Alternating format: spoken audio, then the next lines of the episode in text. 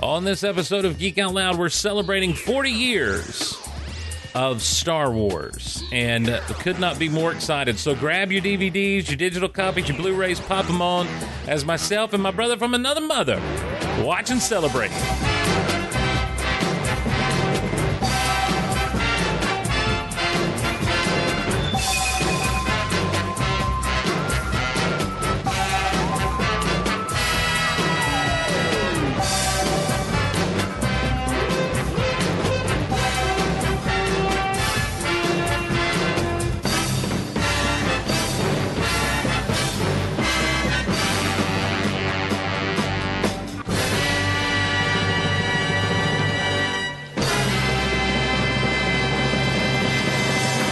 Hello, everyone. Welcome to Geek Out Loud. My name is Steve Glosson. Glad to be along with you. And I got to tell you, it is what I consider to be proper Star Wars Day. Um, and um, and look here to help me celebrate Star Wars Day.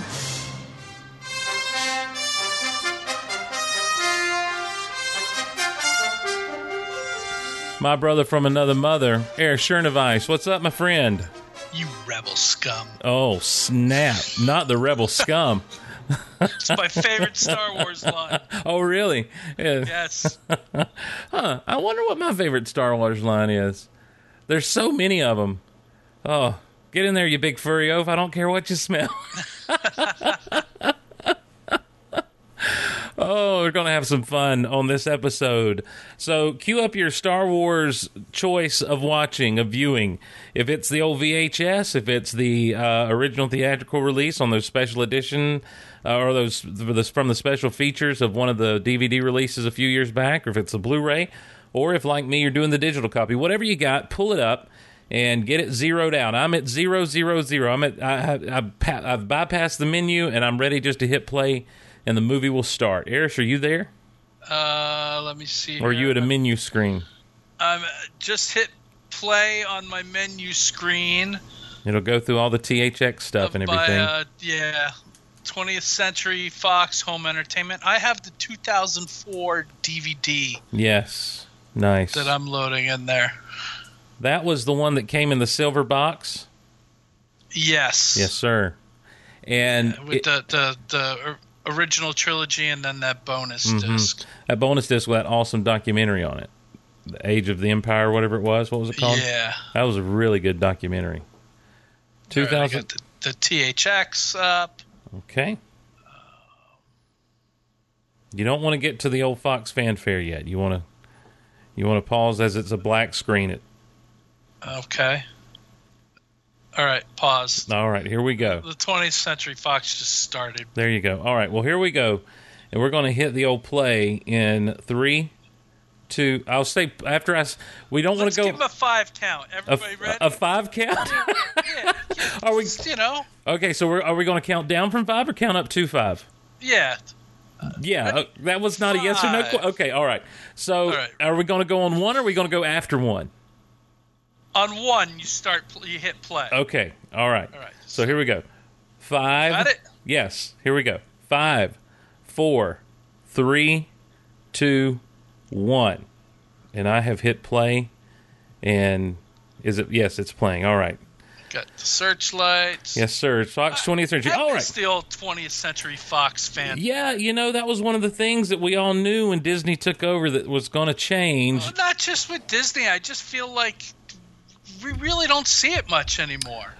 Oh, that's true. It used to be uh it used to be you saw it a lot and like every time you'd hear it you just instinctively start hearing the Star Wars music right after it. Yes. Oh my gosh. Yeah, I used to be disappointed when it would be coming on like the TV or something, and then I realized it's not Star Wars.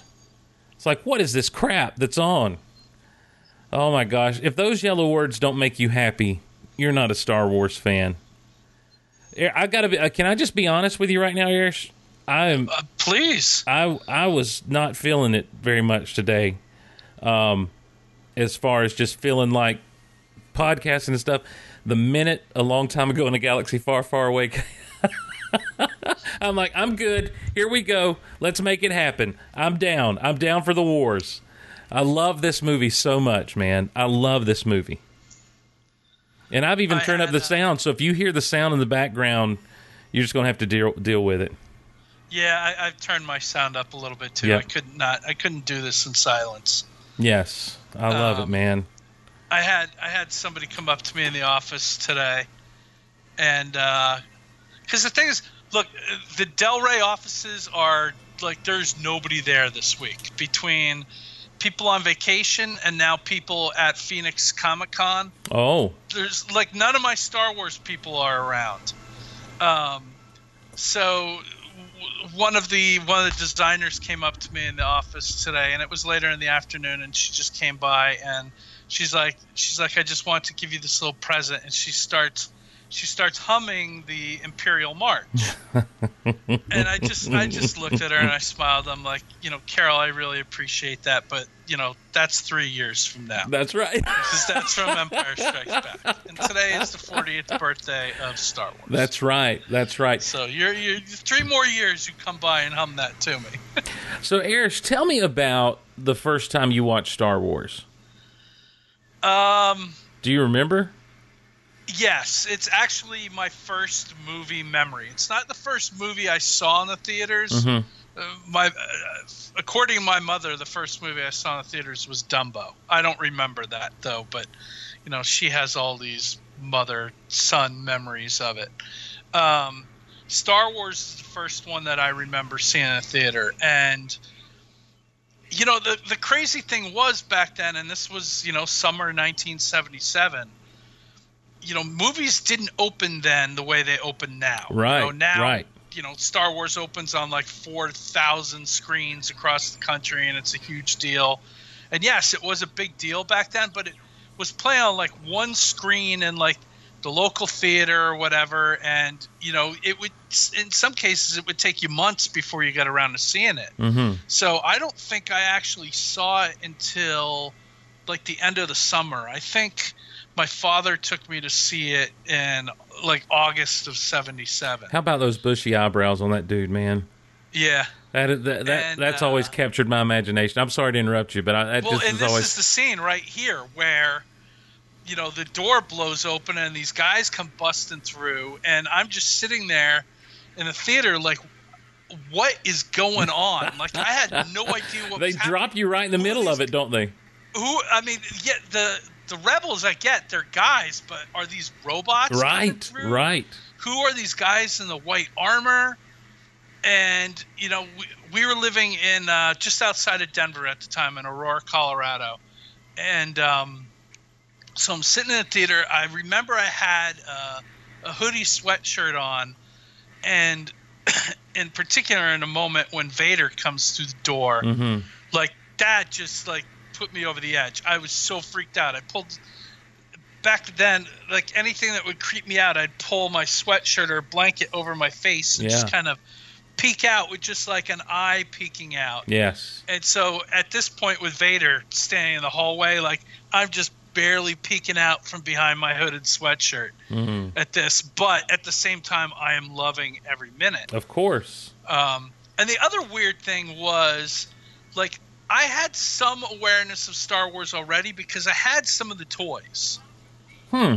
Like, you know, I, I like I had I, I had some of the action figures. I Wow, never so got you the saw- ships for Star Wars. so but I you had, saw like, it- the Jawas and stuff like that. So you saw So- it late in the game. Yeah. Okay. Well, but it was The Erish, those figures, kind of a thing, those like over the summer, like the kids in the neighborhood would like, you know, they wouldn't be around one afternoon. We'd all be out riding our bikes or big wheels and stuff, and be like, "Hey, where's Billy?" And they're like, "We don't know. He's like took off with his mom earlier, and then he come like hours later he come back. He's like, "I just saw Star Wars," but and we'd all be like. Ooh, you know, kind of like the Ewoks are with uh, C-3PO in Return of the Jedi yeah. you know so it was like slowly like one by one all the kids on the block we all got around to finally seeing it even though like you know we had some of the toys Mhm. kind of knew who some of the characters were and stuff so it was just it was a you know i don't know it was like a whole a whole new awakening sort of Well, let me let me interrupt you again because I think one of my favorite scenes in all of Star Wars is the moment that we just saw where Vader chokes out the now I know his name, and I just learned his name in the past few years, Captain Antilles, um, where he chokes him out. And, uh, or uh, let me say, I didn't learn his name. I just now realized I put it all together that, oh, that was the Captain Antilles uh, that, th- that 3PO will speak of later on. I love that scene. I, I just love it. When Commander tear the ship apart until you found those plans and bring me the passengers. I want them alive. You know, you, you just that's something you don't see a lot out of Vader throughout the rest of these films. Is that explosive kind of anger like that? Right. What does Well, and uh, I love I love the stormtrooper stun blast too. yes the you know- the circles? Yeah. Yeah. So, real quick, just to give some information, those listening live, the phone number is 706 622 4456. That's 706 622 4456. Uh, Or if you're on the Skype, we can get the Skype. Um, I want to talk about That was the uh, that was the first effect shot that ILM completed. What? The, uh, the the leading. escape pod launching. Oh, really? Mm-hmm. I didn't know that. Yep. They um, and they they they they framed uh of they framed a still of it, and the whole ILM team signed it hmm as uh, signed the frame of it as a for George. Nice. All right, we're celebrating Star Wars. Who's with us now? Hello, hello. Six, seven, eight. Can't hear you. Eric, you, are you there? Hi, Steve. No, I'm a first time caller, a long time listener. I think this is John. I think this is John. How are Ed- you? I can Is tell. all fine here? I, all, everything's fine here. How are you? I think. Oh man. Well, I get, I couldn't hear you. Whoever. I think that was John calling. I couldn't hear him. So I don't know what that's about. Um. Let's try, we're going to try it again. See what's happening here. Hello, hello. Huh. This is weird. I wonder what's going on.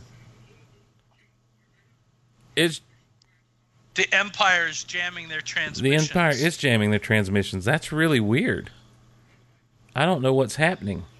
I love how nerdy these Imperial officers are, with their with their little caps and stuff. I can't. I, I mean, I can't fix the the audio situation. I don't know what the deal is. I'm sorry. I believe that's John calling. I'm sorry, John. Text me. Well, don't text me because I'm watching this on my phone. I'm now officially out of out of contact. Um, wow, we need someone to call in via the Skype and see what happens there. Uh, see if we can bring him on. Someone. Okay, they're trying again. This is what we call persistence. Here I am trying to watch Star Wars, and we're getting all persistent with us. Hello, hello. I have no idea why this wouldn't work.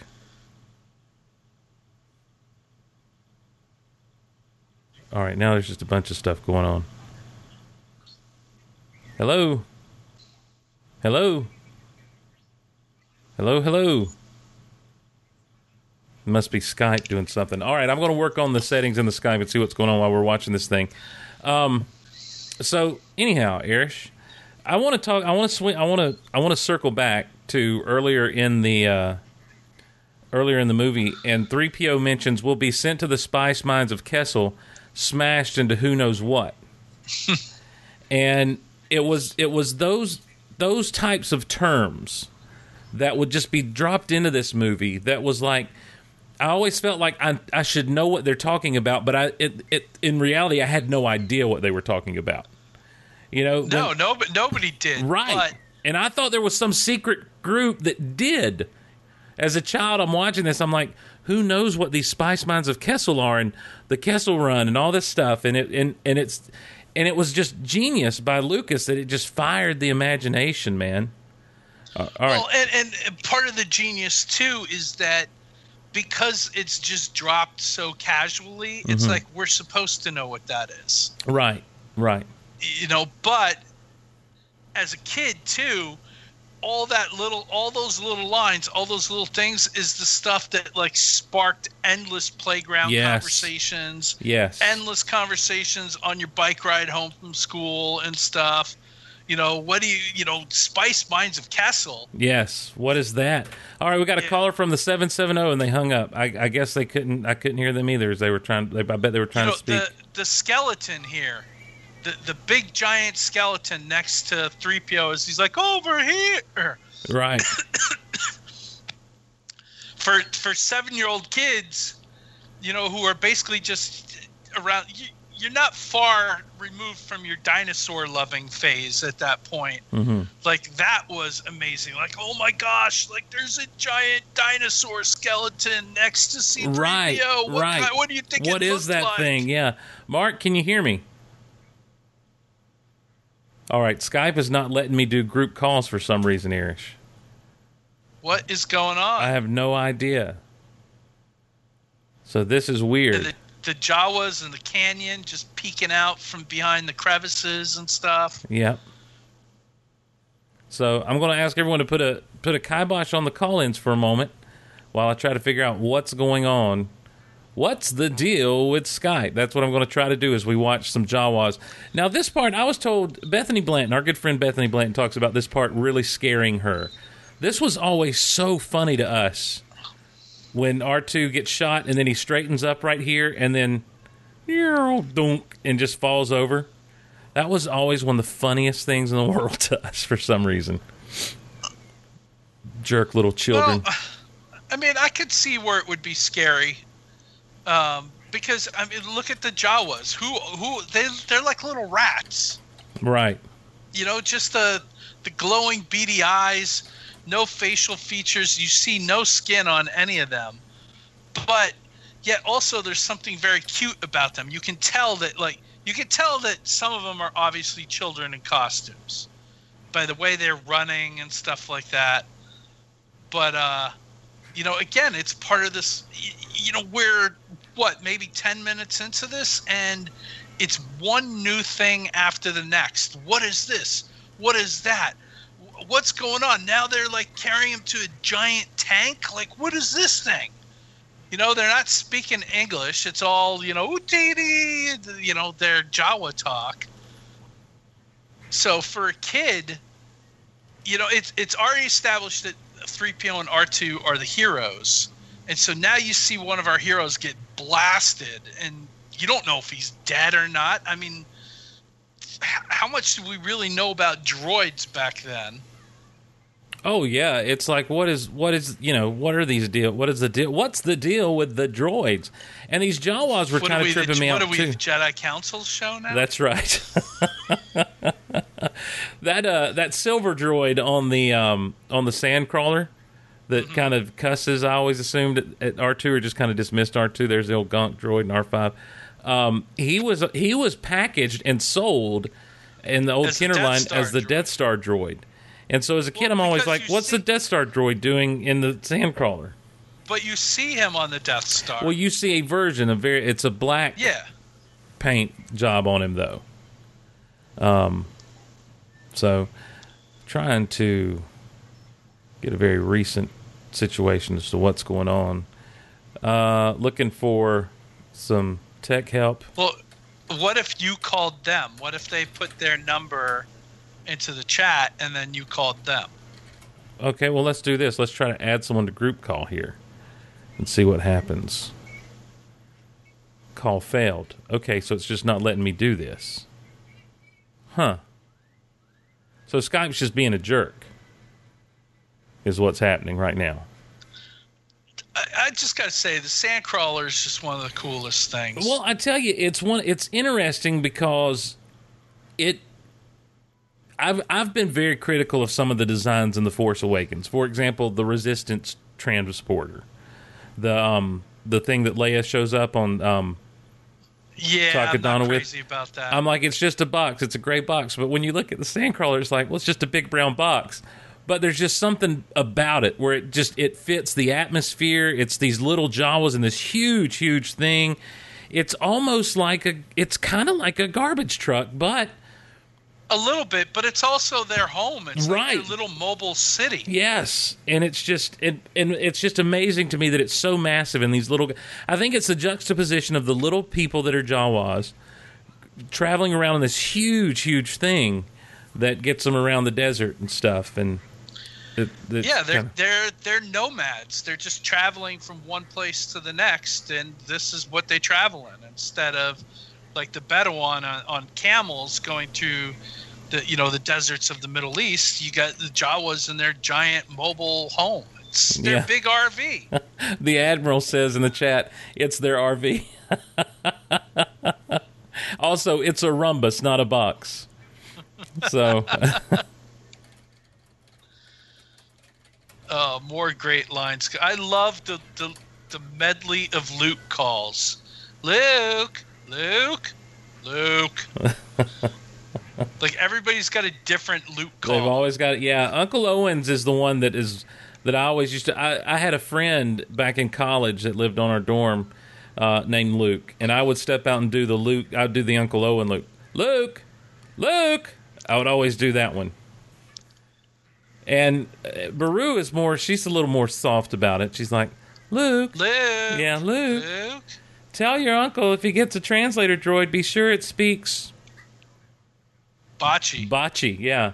That's another thing. It's like here's a language that's just thrown out at us, like I'm supposed to Yep. know what this is.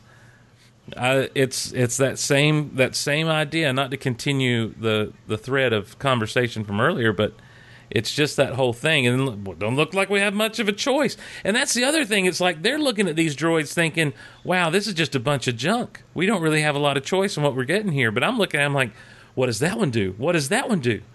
what is what what about that big thing that just looks like a giant you know knee to the foot thing that that one droid how does that even how does that thing even get around the big black one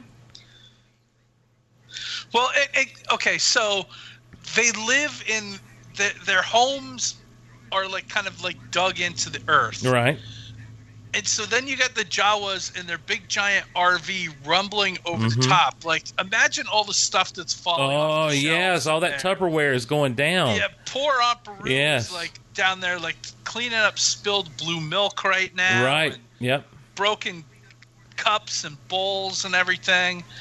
And also that the Jawas can open up their door and parade out this whole mess of junk droids. I mean, it's they're all lemons. They're all like used droids that, you know, they found wandering the desert or traded little bits of like this or that for. all right mark you with us I'm with you. all right All right. we got maui mark on the line ladies and gentlemen And I'll tell I gotta harken back really fast. When R2 fell down, when I was in the theater, everybody went, "Aw!" oh really well what is everybody. Well, tell me this: What is that big droid? He looks almost like he's a giant robot's leg, like the bottom of a giant robot's leg. the, the You know, black I don't one. recall Yeah, the big black ever one. that being named.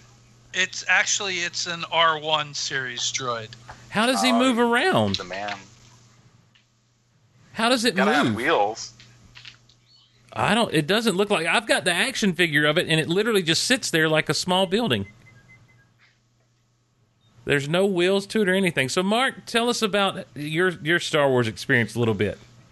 Oh gosh, uh, I originally saw the advertisement for it. Uh, my parents had taken me on a trip to Australia. This is How old were you? How old were you when you saw it? Fifteen. Fifteen. Okay. Uh, I, I'm the oldest man here, so shut up. um, but yeah, uh, we were on a trip to Australia and we saw it uh, in October of '76, and I'm I'm just going gaga over this. Nice. My dad's looking at it like this looks like a piece of crap. And I'm like, no, this is going to be the best thing ever. Oh, uh, uh, he- he couldn't shut me up. And so we didn't see it opening week. And one of my friends, I just told one of my friends this today, and he's like, what? You? And so I think I saw it like a week later after the line started calming down ever so slightly. Yeah, but it was also it's, it's like Eric was saying. There was also a different time back then to go. Yeah, I mean, you didn't go see things opening week like this, Right. Right. Well, I mean, and- this this was in the theaters for at least a year. Yes, it was, uh, but it was often uh, where where I was in the San Francisco Bay Area. It was off and on. Right. And so, uh, and at the same time, you had, or I think it was like a week or two earlier or later, Smoking the Bandit came out. So everybody that wasn't going to see Star Wars was going to that movie because there was nothing Mhm. else to watch. The aforementioned, Yeah. I believe we mentioned that last episode, Eric. We, We talked a did. little Smokey and the Bandit. We did. We sang a little Eastbound and Down. And our friend No, I Shaz, couldn't help but hear that. And our friend Shaz Bazaar, uh, he and his friend Jedi Schwa, are, are- it's a friend of the show, Techno Retro Dads, they did a whole episode devoted to um, the uh, the Smokey and the Bandit a couple of weeks Oh, ago. I've got to listen to Yeah. that. I, Yeah, I and love if, that if movie. nobody's listening to that show, they really need to get on it. I'm telling you, straight up, Mark.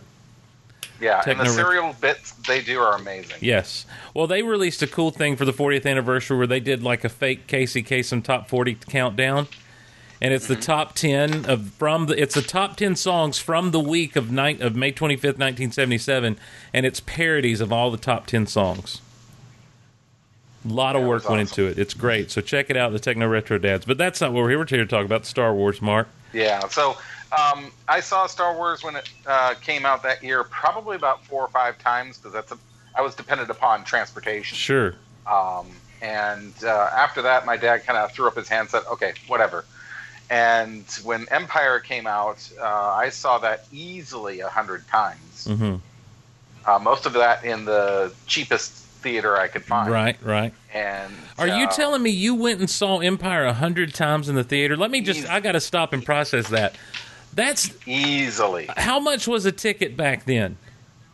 Uh, where when I was getting it was two seventy five. So you Yeah. spent two hundred and seventy-five dollars. No, two dollars seventy five cents. No, two hundred and se- when you see it a hundred times, that's two hundred and seventy-five dollars. Not when I see it five times in one day. Well, fair enough. And and almost nobody else is going in, so the concession concession stands are looking at me like, oh shit, he's back again. Two Oops, sorry. seventy. Oh yeah, thanks, it's Mark. Oh, sitcom. Th- He's yeah, back. old sitcom. He's back again. Right, right. so I was like, oh yeah, I'm okay. We'll let him go in again. That's still fifty-five dollars if you saw it five each time. If you went each time and saw it five times, that's fifty-five dollars. Yep. And my Spent dad didn't that mind me, gi- you know, giving me a little bit of money. Yeah, I can't say anything. Out of the In, house. in nineteen ninety-nine, I saw um, I saw the Phantom Menace seventeen times in theaters. So Oh, yeah, but then, then sitcom. you have the rewatches in '97. I, you know, I didn't get to the rewatches as much as I would have liked to. The re-releases, and I yeah, was really got disappointed to, by that. I got to see it at least twice, but I also had at that point I had my kids. Mm. So I'm one of those bad dads that says you're kind of going to watch this, aren't you? so they got indoctrinated, and uh, they they started liking it. Um, but at this point, they're all like, "Yeah, yeah, it's Star Wars, okay." Nice. But they're they're they're adults now. Yeah. My youngest is, or my eldest is 35. He has four kids. My youngest is 25. I've got two in the middle, and they're like, "Yeah, Dad's a geek." Indeed, indeed, and uh, I remember I, 1997. I was in college, and we got a big group to go on opening night when Star Wars was released. I've told that story before in the past, but um, I tell you what, with the with the coming of the Empire Strikes Back and the subsequent movies, this scene, this table scene, takes on just so much more meaning than it had when um, when when when I first saw it as a kid. You know, used to watching as a five six year old kid. I'm just watching. I'm like, oh, Uncle Owen's so mean. Why does he like Ben? And then as you see the story progress, it's like, oh, especially when here in a moment when Bruce says he's got too much of his father in him, and he's like, that's what I'm afraid of. So I wonder how I- I feel like Owen had a pretty good grasp on everything that went on. Baru is just kind of smiling like he's got too much of his father in him. Does she just remember Anakin that showed up and took the speeder and went and got Shmi? Or does Well, she I know the gotta whole probably- story? I'm probably going to get hate mail from all the women on this one, but she's being atypical mom.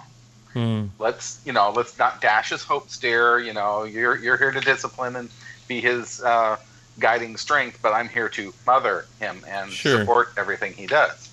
Um, and I'm saying that from both sides. I see, I saw my wife doing it, and I'm like, uh, no, we can't keep this up. Yeah. Yeah, And- but, I, but it- but I'm saying, uh, you know, now looking back, and now we have the the benefit of the prequels and everything that's come after, and I'm just wondering if we if we start to talk in universe explanations, do you think she knew as much as Owen knows, No, Erish? I think she does. Yeah, I think I think she's just being realistic. I think that she realized. Look, every young kid reaches that point where they they want to go off and do their own thing. mm-hmm. and uh, she's she's at the point where she's accepted that that it's time for Luke to be able to leave, do his own thing, and Owen is the one who's being stubborn about it with his oh no, you know the harvest is when I need you the most, one more season, and then you know next se- that season will pass and he'll say the same thing I need you one more season. He's never going to let him go, and Yes. she's trying to convince Owen he's gonna leave. We have to we have to come to that realization. Yeah. It's interesting because in my relationship, it's almost the opposite. I'm like, okay, guys, out the door. It's 18. Yeah, but I think Owen is also very practical about what he may be sending Luke out into.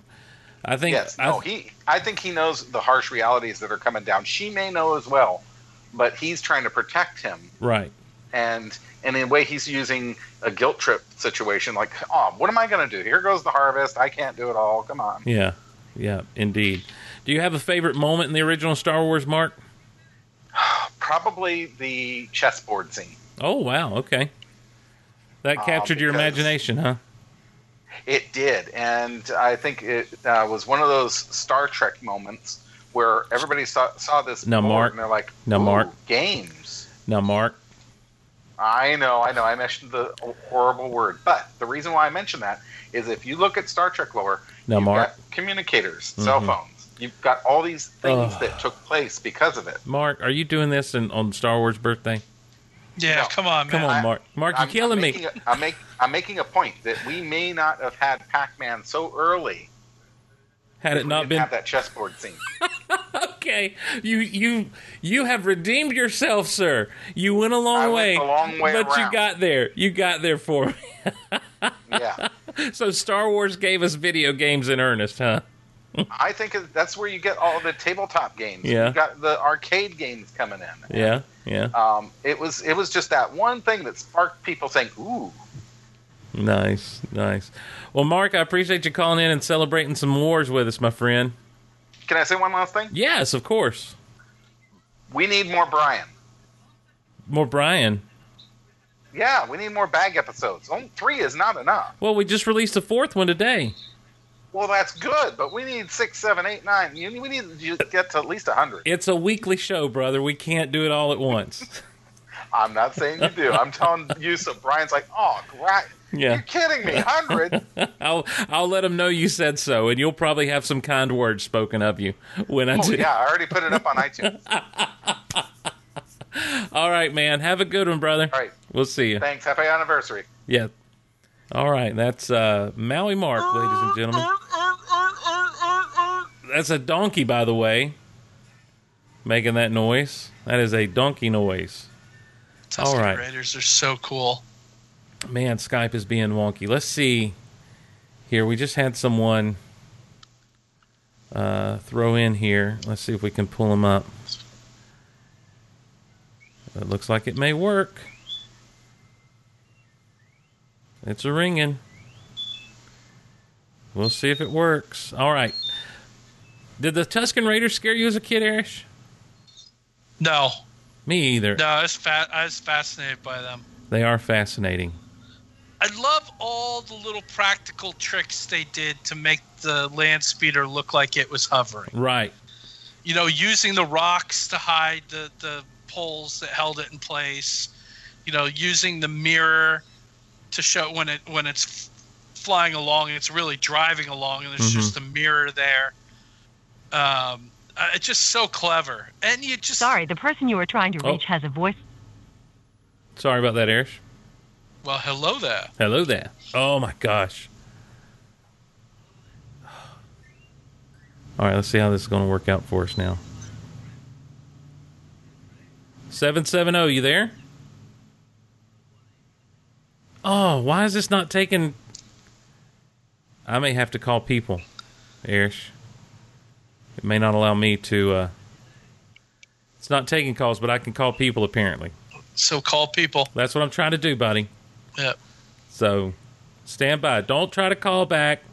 Let me call you. If you've tried to call in, let me try to call you. So here we go. We'll try the 678 number first. Let's see if this works.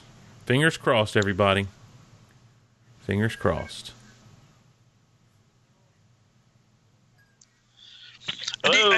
Hello. Hey, is this Steve? Yes, who's speaking? This is Michael's father, John. Hey, Chris's husband. hey, John, how you doing, man? I'm doing good. Good to talk to you. This is a first. We've never, if Yeah, I know. We've never I know. spoken. I, I was just, in- I was inspired just because you guys were talking about the first time that you saw Star Wars, and Carissa said, "Hey, you got to queue it up." So I just plugged it in. I waited for you guys to do the countdown, nice. put it on Mark, and and um, just started reminiscing about the first time I saw Star Wars. Well, tell us a little bit about it. Well, I uh, I was nine at the time, and I can remember being at the park with my uh, best friend Jonathan and uh, my parents, and my mother is reading the newspaper, and she sees this review of this movie that's coming out called Star Wars, Mm-hmm. and there's a picture of the, the, the trash compactor scene in the in the newspaper, Yes. and so uh, a couple days later, my buddy Jonathan calls and says, "Hey, my dad's taking us, taking us to go see Star Wars. Do you want to come?" So I remember the exact theater that we were in. I remember where we were sitting in the theater, and I had no idea what this movie was about. mm-hmm. And so that opening scene of the Rebel blockade runner coming across the screen and those those blasts firing off, the entire theater erupts. And I can just remember looking over at my friend Jonathan, and we both scream. We're like, "Whoa!" and uh, I mean, we were just blown away. And so years later, I'm just sort of reflecting on, you know, that first time that I saw, saw Star Wars, Mhm. and it, it really wasn't until years later that I realized number one, there were no special effects like that that existed at the time Yeah. that were quite like this. There were none. But even more compelling was there hadn't been a movie made in Hollywood for a very long time where it had a soundtrack that featured a full orchestra Hmm. and was actually part of the movie. The only thing, the, o- the only exception to that m- might be Jaws, Mhm. which was maybe a year or two before, and you know that yeah, that Jaws was iconic theme was 75, I actually believe. yeah, yeah. Um, that that theme was, you know, sort of a character actually in the movie Jaws. Uh, but Star Wars, I mean, the way John Williams wrote that, everybody has a theme to their character, Yep. and you have this blaring full orchestra, and that hadn't been done in Hollywood in a long, long time. Yep. And so I think that most people didn't realize that that was one of the reasons why they loved that movie so much was that the orchestration to that movie was done so well. I mean, you, you, you could hear three notes from any part of that movie, Yep. and you would know that it's that movie, and you would know what scene and what character that scene belongs to. So those are just my thoughts. I was reflecting back, and Yeah. I just couldn't get into reach in time. No, well, and and I'm having some trouble with Skype as well, and uh, and and it's not taking calls for some reason. I'm having to call people. So, and you mentioned the you, you mentioned the score just being like a character of Star Wars. The Oh, yeah. you know Oh, yeah. you go back to 75 as Jaws, and it's the same thing. It's that character, like you said. In 76, a different composer, but Rocky also had a a Oh, score yeah. that became Yeah, yeah, just yeah. as iconic as the movie. Then you've got 77 yeah. with Star Wars, then 78 Superman. So four years in a row, there are these scores that come out that are just as Yeah. iconic as the movies themselves, and Uh, really lend to the Completely different iconography. Hollywood. Wasn't Close Encounters 78 also? Was it? I thought that was closer to 80. No, no. I think it's uh, 78 or 79 was close. Yeah. Okay. I And, think. and, yeah. and that's another one where the score was very Yep. iconic. Well, I mean, played into the story with the Yep. with Yeah. the five notes and everything. I, I have to. I have to explain to my kids that. you wow, know, Close I live Encounters in a world where- 77. November Oh, 16th, same here. 77. Wow. Wow. Well, I, I have to explain to my kids that uh, you know this was a this was a time period where you couldn't just watch things whenever you wanted to. hmm Right, I mean, right. There were no DVDs. There were no Blu-rays, and a VHS at the time probably was a little over a thousand dollars. So you just couldn't watch things whenever you wanted. If Yeah. you wanted to watch something on TV, it usually only came on once a year around the same time. And Well, if you and wanted when- to see a movie, you had to go to the theater. Yep. And, and when movies first started coming out on VHS, you know, there wasn't there wasn't the blockbuster, there wasn't the rental places right away. So you, Oh yeah. and if you wanted to Yeah. buy them, they were like over a Yeah. hundred dollars. Oh yeah, easily. Yeah. Um, It- it's just a, a different time period. Yeah. I mean, they, they they just yeah they they have no conception of what that, that what that was like. Yeah. Well, and the point the point I'm making about the music is number one, three out of those four movies, well, and five when you bring in Close Encounters, four out of the five movies John Williams scored, Mm-hmm. um, Yeah. and and it was just the time. It was this it was this shift in time that Lucas really with Star Wars nailed it. He just kind of he he honed in on it and he got it right. And and he along with John Williams as far as the music goes because there was the trend toward the more and in science fiction it was always the more electronical type stuff as well. Oh yeah, that's You right. know. Yeah, that's right. You got these weird electronic sounds, but John Williams was, you know, uh, there's a saying amongst musicians where good musicians borrow and great musicians steal, Mhm. and he would steal everything. It, it- actually, he was a lot like Lucas. Lucas would steal a lot from mythology to incorporate in his movies. John Williams would steal a lot from other composers Yeah. to make a great composition. Um, and I'm sure you've heard the argument of Holst, the planets. and Oh how much sure, Mars yeah, I've, yeah. When you Yeah, listen to but like, Holst, it's uh, you can hear you can hear that Oh yeah. blockade runner uh, when you're listening to Holt's Yeah. Oh, Mars. yeah. Oh, yeah. yeah, It's it's He, he does that with all of his music, but it's brilliant. It, it's absolutely brilliant, and and the, the just the idea of having a leitmotif to to each character, like Mhm. Wagner would do, it makes it. I I mean, this is music that'll last forever. Yep. There's a reason why, you know, we still listen to Beethoven and Bach because it was great. Mhm. They, they were masterpieces. His film scores are literally masterpieces. They'll be around forever. well. What's what's really interesting is the way that he gets these themes, and and a lot of times they're four or five note themes, and then he expands upon them and twists them and uses them throughout the rest of the film. Um, Yeah, And- yeah, you'll hear little bits and pieces of it. And you'll Yes. go, Where did I hear that before? expert yeah he does and it's and it's expertly done it's it's handled with such a such a great touch i just think of yeah you know i know we're watching star wars but you go to superman and that krypton fanfare at the beginning uh, as you're Oh, approaching yeah. the planet Oh, krypton when you get to later on at the fortress of solitude that it's that theme but it's almost done a little bit minor it's done a little bit muted it's done a little bit twisted and um and and and because it's not quite krypton the way krypton was and uh, yeah, and it's and that's John Williams, man. That's John Williams doing his Yeah, thing. yeah, you can hear it through actually almost all of his movies. Like there are times Yeah. where I can't. There, there are certain themes in Indiana Jones where when I hear them, I can't tell whether it's Harry Potter or it's Star Wars. there are just certain themes Yep. in, uh, like Leia's theme sounds a lot like um, Marion's theme from from Indiana Jones. And I'm like, wait, which one is that again? Shoot, is that Star Wars? Or is that Indiana Jones? It, it, it just he layers that music so close that uh, you actually sometimes have a hard time differentiating. Yeah, I always Well, you have. guys were talking about that that opening scene where the stormtroopers were coming through. Mhm. Ha- have you guys ever seen the David Prouse voice Yes, for that scene? yes. Oh man, I feel bad for the guy. Yeah. I really do. Well, bless our. I saw a picture today that someone posted online of the interview where he was doing an appearance at some convention and he let slip that in the second Star Wars it would be revealed that Darth Vader was indeed Luke's father. Oh no. Yeah, Oh, before the movie was released. yeah, yeah. Oh my goodness! Wow. So Oh wow. yeah, it was That's there. horrible. It was there in black and white. Uh, Wow. But w- w- wait, I don't know that he knew. I didn't think he did either. I was always told he did not, but this is a this is a news article from uh, the late seventies, and I forget where he was making an appearance. I'd have to dig around and find it again, but um, it was there, man. I couldn't Well, believe there's it. two interesting things about that.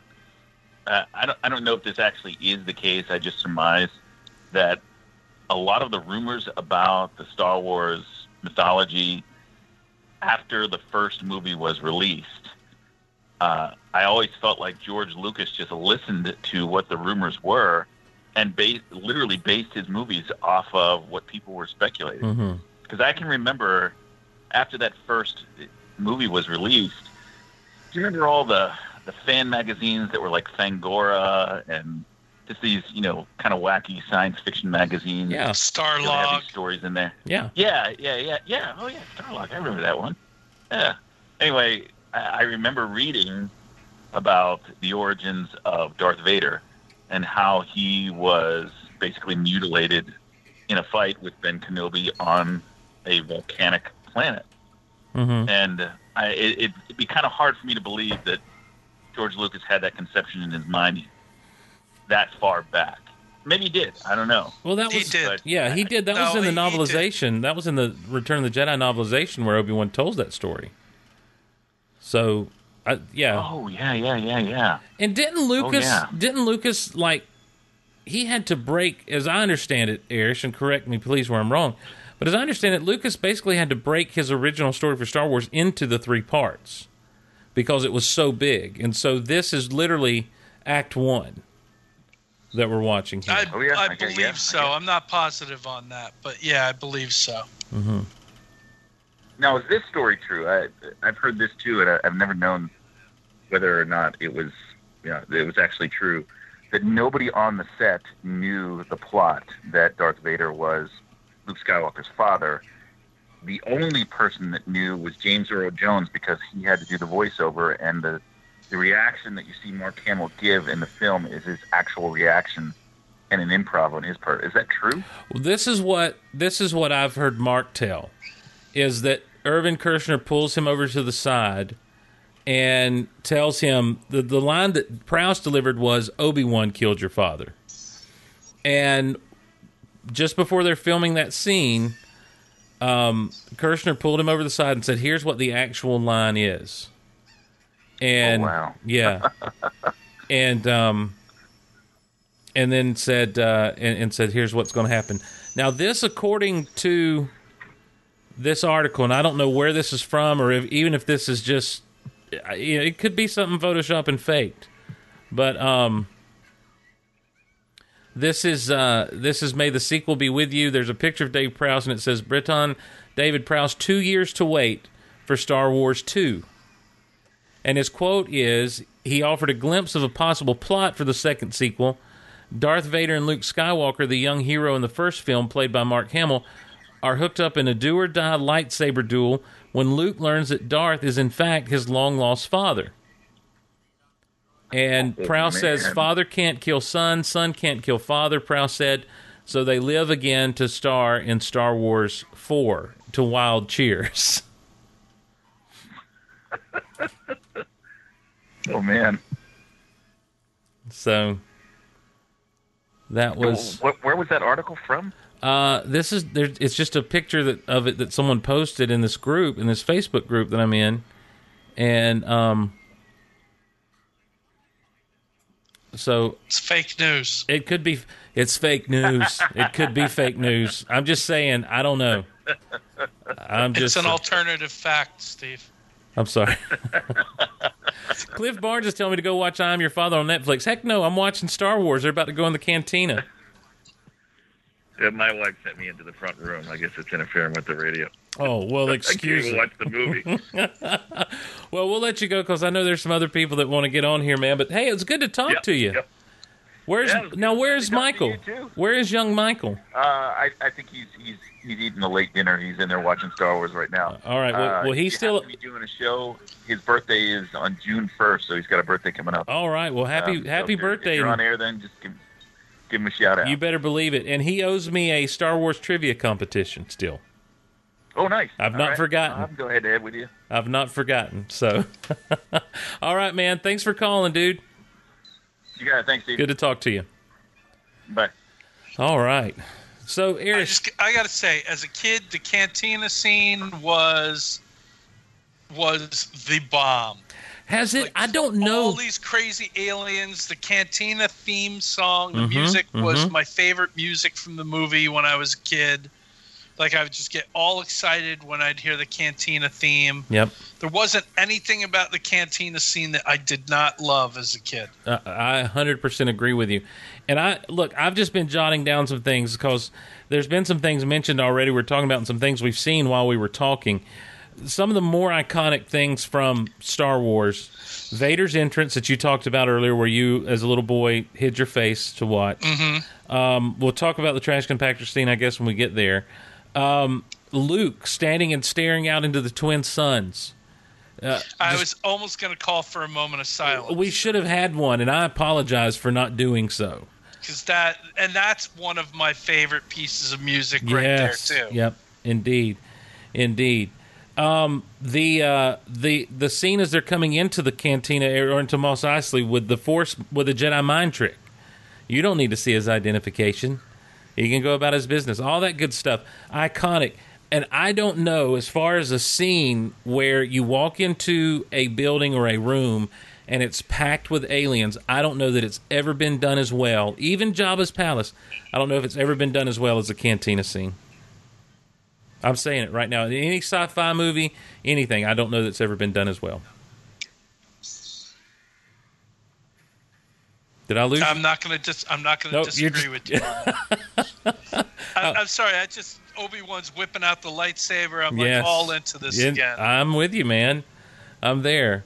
All right, and let's we, see. Mm-hmm. we we we got to talk just for a quick second because this is the first time that we're seeing Chewbacca. yes, just the makeup on Chewbacca Mm-hmm. is amazing. I mean, there are movies today, 40 years later, that don't hit the makeup as well as they did with this. yeah, with the It's mask. not a guy in a suit, that is a fully formed character. you know, that is a fantastic point. I have never in my life thought about thought of Chewbacca as a person in a suit, ever. I've just always, Chewbacca is Chewbacca. He Yep. is a real life Wookiee. One hundred percent agree.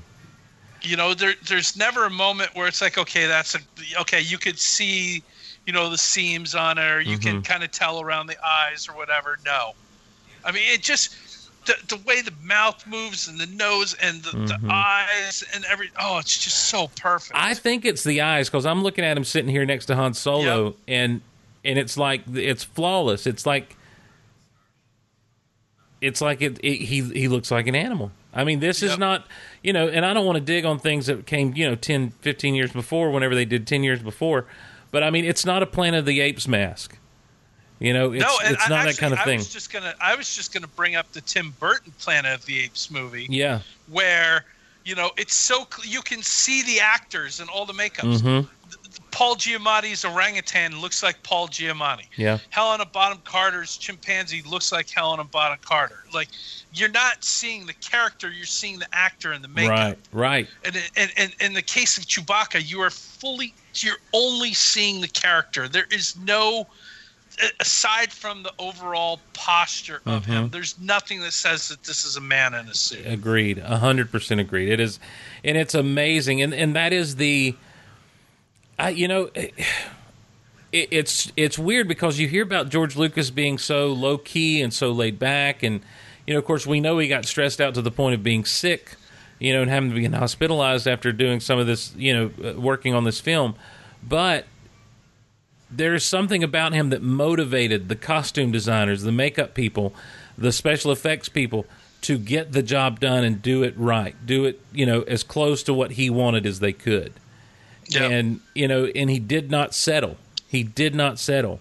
And and I just think that's a testament to his work ethic, his imagination, and his ability to motivate people to do something, e- especially with Star Wars at the time, where it's like everyone's like, "What in the world is this thing anyway?"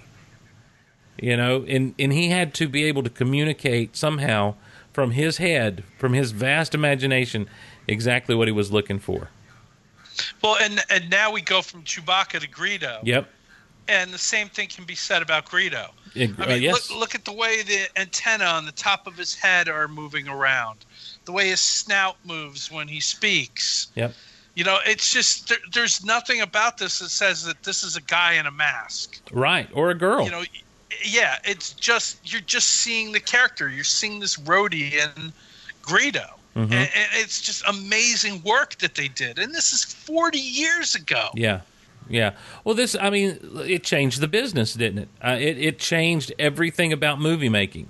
Did Star Wars? It, it it was, and that's what Star Wars has always done, or, or up until well, I don't. Mm, Let me be careful. I don't want to be critical of what has come recently, but it's what Star Wars always did. Each movie pushed Mm-hmm. the medium forward. It pushed the medium of filmmaking forward. Yep. And Uh, I just wait. We get a moment of silence here for the, Yes. the cool Han swagger walk as he walks away from the table and flips Wooher the coin. that's sorry about the mess. Sorry about the mess. Oh, it's just so cool. I just, I again, it's an, And- that's an and we gotta iconic say- moment.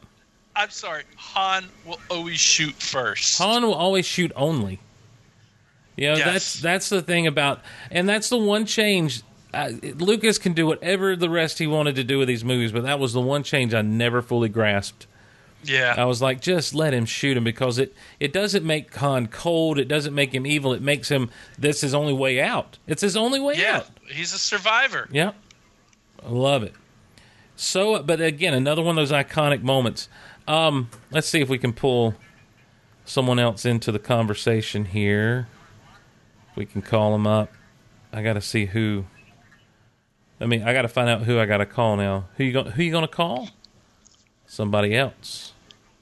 You know the other thing about about these movies is every time I watch them, like I find some little moment that I forgot about, or Mhm. some character in the background that you know I've seen in the making of books Yeah. or this or that, and I never really noticed before in the film. But now it's like, oh, there's that character. Well, like the big buggy-eyed man that they sell the speeder to. Yep, yep. Yeah. Oh, Garandon. It always confused me as a kid to see Greedo walking around again, and I'm like, it never dawned on me. There could be two of those things. There could be two of those guys that are walking around that, that species. All right, now we're to the Java the Hut scene. Yeah, and you know when this is one of those times. I- I was I've never been like what you'd call a student of film. You know, I, I never really look for the the holes or the flaws or anything. I just watch a movie to enjoy it. And when I was watching this for the first time in the special edition, I was like, "Oh, so this is the same conversation he had with Greedo." And I know that Lucas cut it because he did, they couldn't get Jabba right, but to me, I'm like Lucas cut it because it's the same conversation he had with Greedo. Yeah, Jabba was just a big fat guy in like a furry vest. Right. And then in the comics, he was Monkey Jabba. Yes. I can't believe you didn't know about Monkey Jabba. I didn't know about Monkey Java, Yeah, but I got to be educated by John Jackson Miller. that's right. That's right. Great guy, John Jackson Miller. Yep. Fantastic. Han Mabuki. Uh, someone asked to explain about Monkey Jabba. Uh, when this was, as Eris was talking about, this scene with Jabba the Hutt, when it was originally filmed, was just a fat man in a furry vest kind of thing. And Lucas's plan, I guess, was to do some compositing and put a different alien species over that person, uh, you know, via special effects. So in the comic book, there was a specific character drawn to be Jabba the Hutt, and he kind of has a bit of a primate look about him. And um, after, particularly after Return of the Jedi, when Slug Jabba comes along, fans for years and years referred to the Jabba the Hutt in the Star Wars comics, the original Marvel Star Wars comics, as Monkey Jabba, and um, and so that kind of stuck. And so when John Jackson Miller wrote Kenobi, Kenobi actually ends up dealing with someone who fits the description of Monkey Jabba, Yeah. and and that's and that is the story of Monkey Jabba. I never thought the you know it's interesting. Luke has to inform us that the Falcon is a hunk of junk because I would have never thought so. To be honest with you, But that's why Luke has to say it. right? That's what I'm saying. He informs us of that. You know, we just look at it, it's like, oh, wow, that's a cool looking ship. But by Luke saying it, he's now establishing that in the, the in the Star Wars universe, the Millennium Falcon is a hunk of junk. Right. All right. Let's see if we can. you know bring- it's it, it basically it's like uh you know Ha- han solo's like the cool dude in the 70s who was driving a uh who was driving a um oh what do you, Hel- Hello, is this is this the Evening Shade podcast? the evening shade. that's right. That's right, John. Sitcom for the ages. You got to be careful how you say that. That's right. It is an incredible sitcom. This is John Lowe, everybody. How's it going, John? Man, it's going great, man. Enjoying the podcast tonight, watching along the movie with my girls. It's been awesome. We just missed one of my other favorite parts that we were kind of talking about some stuff over here, and that's with the Chewy get us out of here. I always love Uh, Han run up Chewy get us out of here. But what Oh, I was no going to doubt. say was that Han is basically that dude in the 70s who's rolling around in an El Camino. And I was going to say El, Camino. is- Yeah, I was going to say El Camino. Is the coolest thing uh, in, in the neighborhood, and everybody else just sees it as a hunk of junk. yeah, everyone else sees it as a big old pile of sitcom. Yep. Oh, talking about favorite scenes. Yes, sir. I will always the musical cue when Luke goes out after dinner and watches the twin sons. Yep. We were just talking Something about that about a minute ago. Yeah. Yeah. Oh, Even at the end of Revenge of the Sith, when I saw it the first time in the movie theater, I started crying when they started playing that music when Obi Wan hands off the bait because you know what's coming next. That's right. And I was seven years old when this came out. And wow, just blew my world away. It is. It is. Again, it's one of those iconic moments. It's one of those iconic scenes, and um, and it tells you everything you need to know about Luke Skywalker in that moment. Oh, Yes. Yes. Such, I mean, his whole character arc, Luke's whole character arc through the whole three films was just absolutely incredible.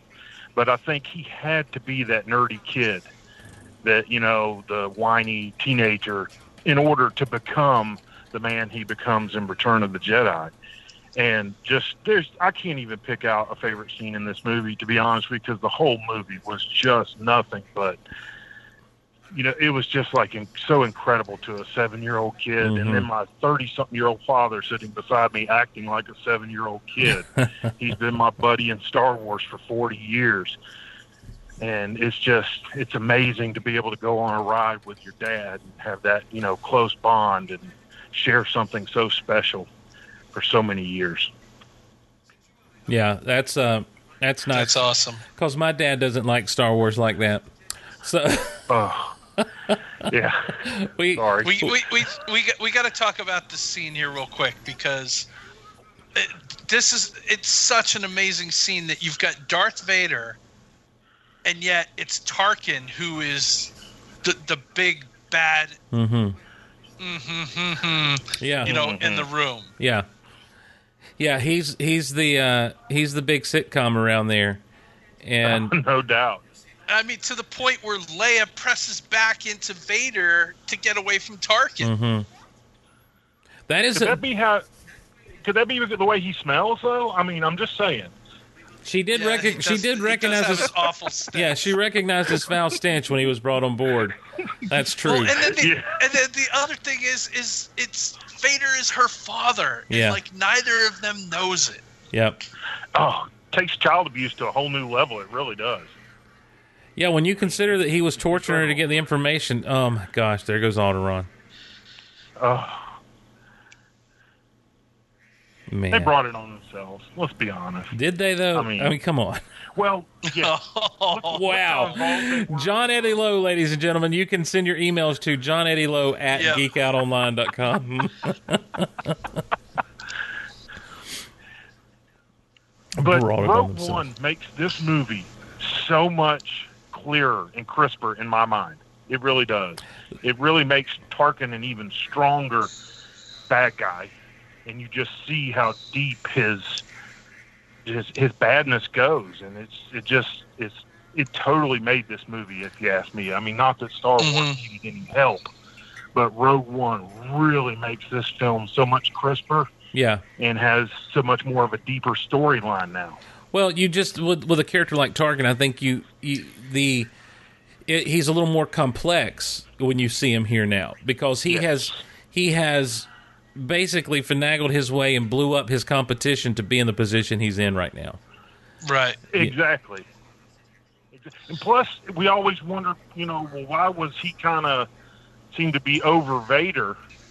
But and that's another, to me, it's another thing that Rogue One answered is like Vader has his stuff to do and Tarkin has his stuff to do, and they're working together. It wasn't that Tarkin was necessarily his boss. I know it used to bother a lot of people, but I thought that movie also clarified that that you know, he's the Death Star commander and Vader's the enforcer for the whole empire. Do you think that through this whole movie, Vader's just thinking, if I could just get back to Mustafar into my little bath, I'll be okay?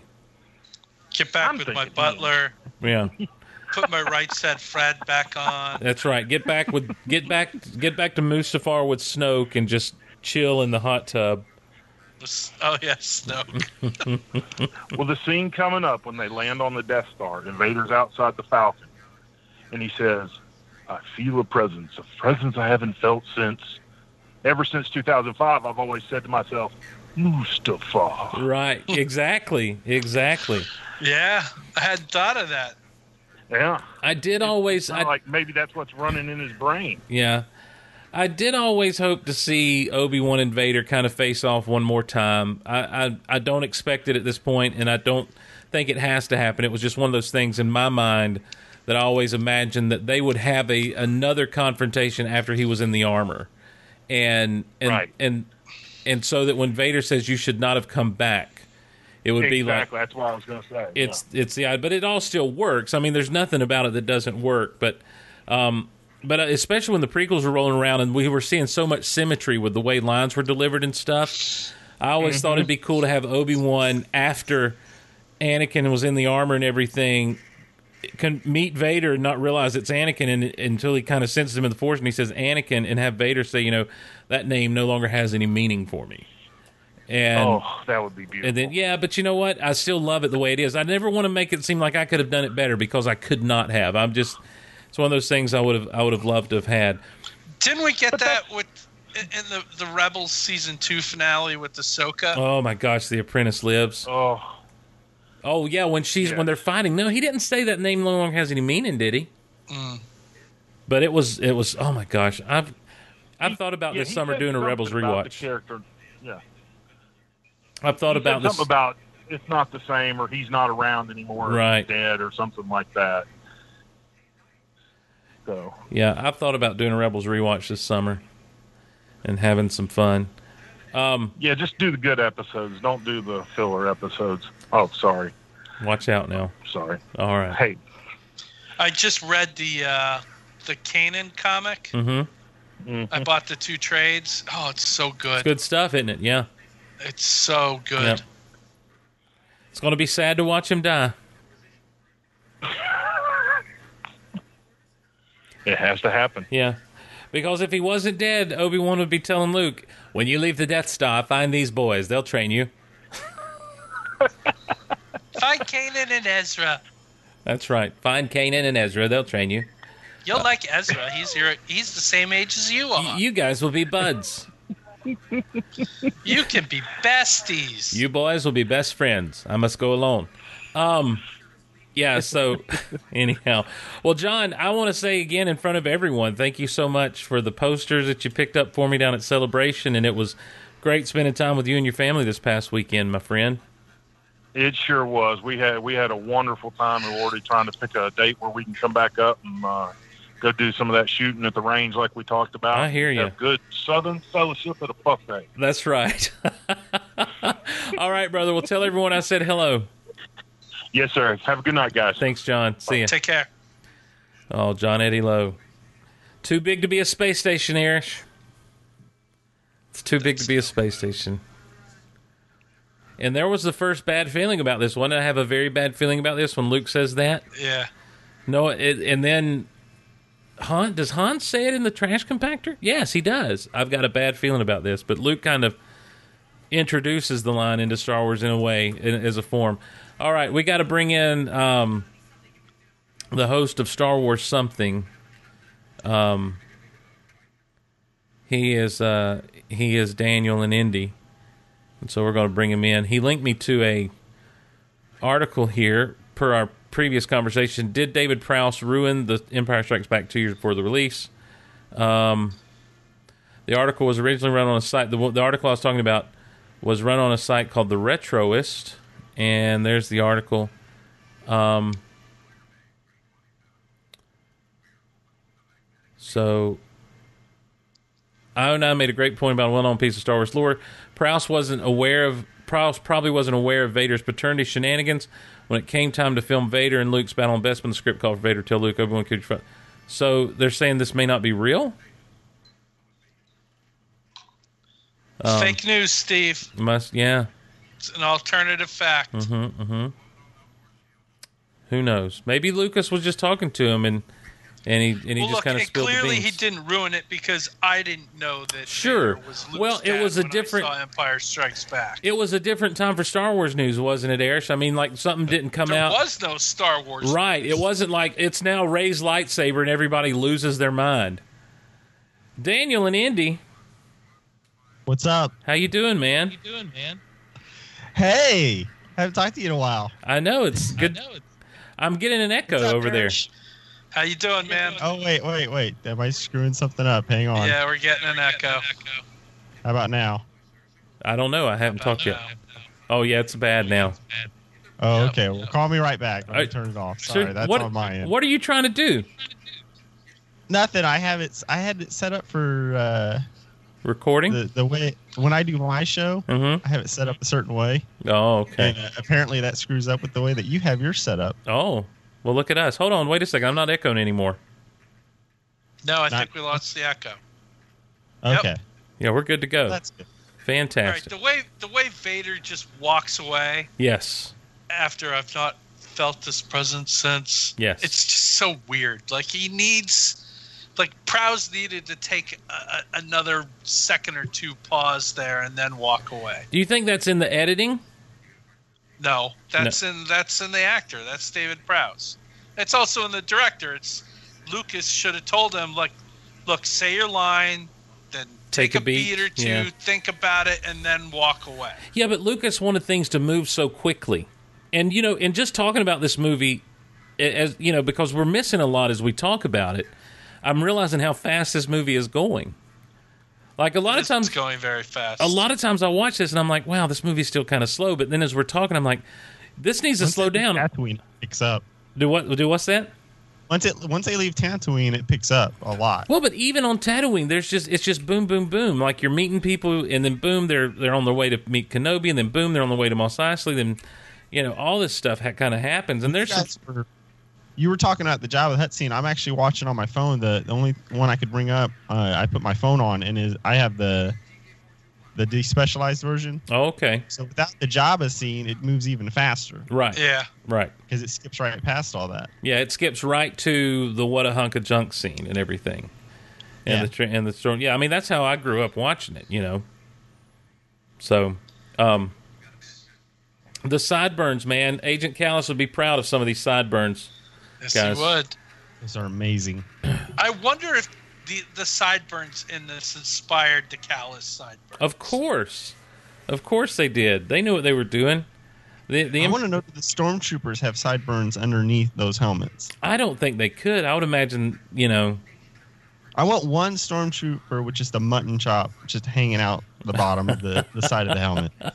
I mean, l- look he's at the hat. mop tops on Han and Luke. If they can have hair like that, then you know certainly the stormtroopers can have some yeah, facial but, hair. But you know, in a lot of the figures, and even in the Rebels, when they take those helmets off, they all they have that kind of Under Armour wetsuit covering thing, the that goes underneath the that goes over their head, and then the helmet goes on that.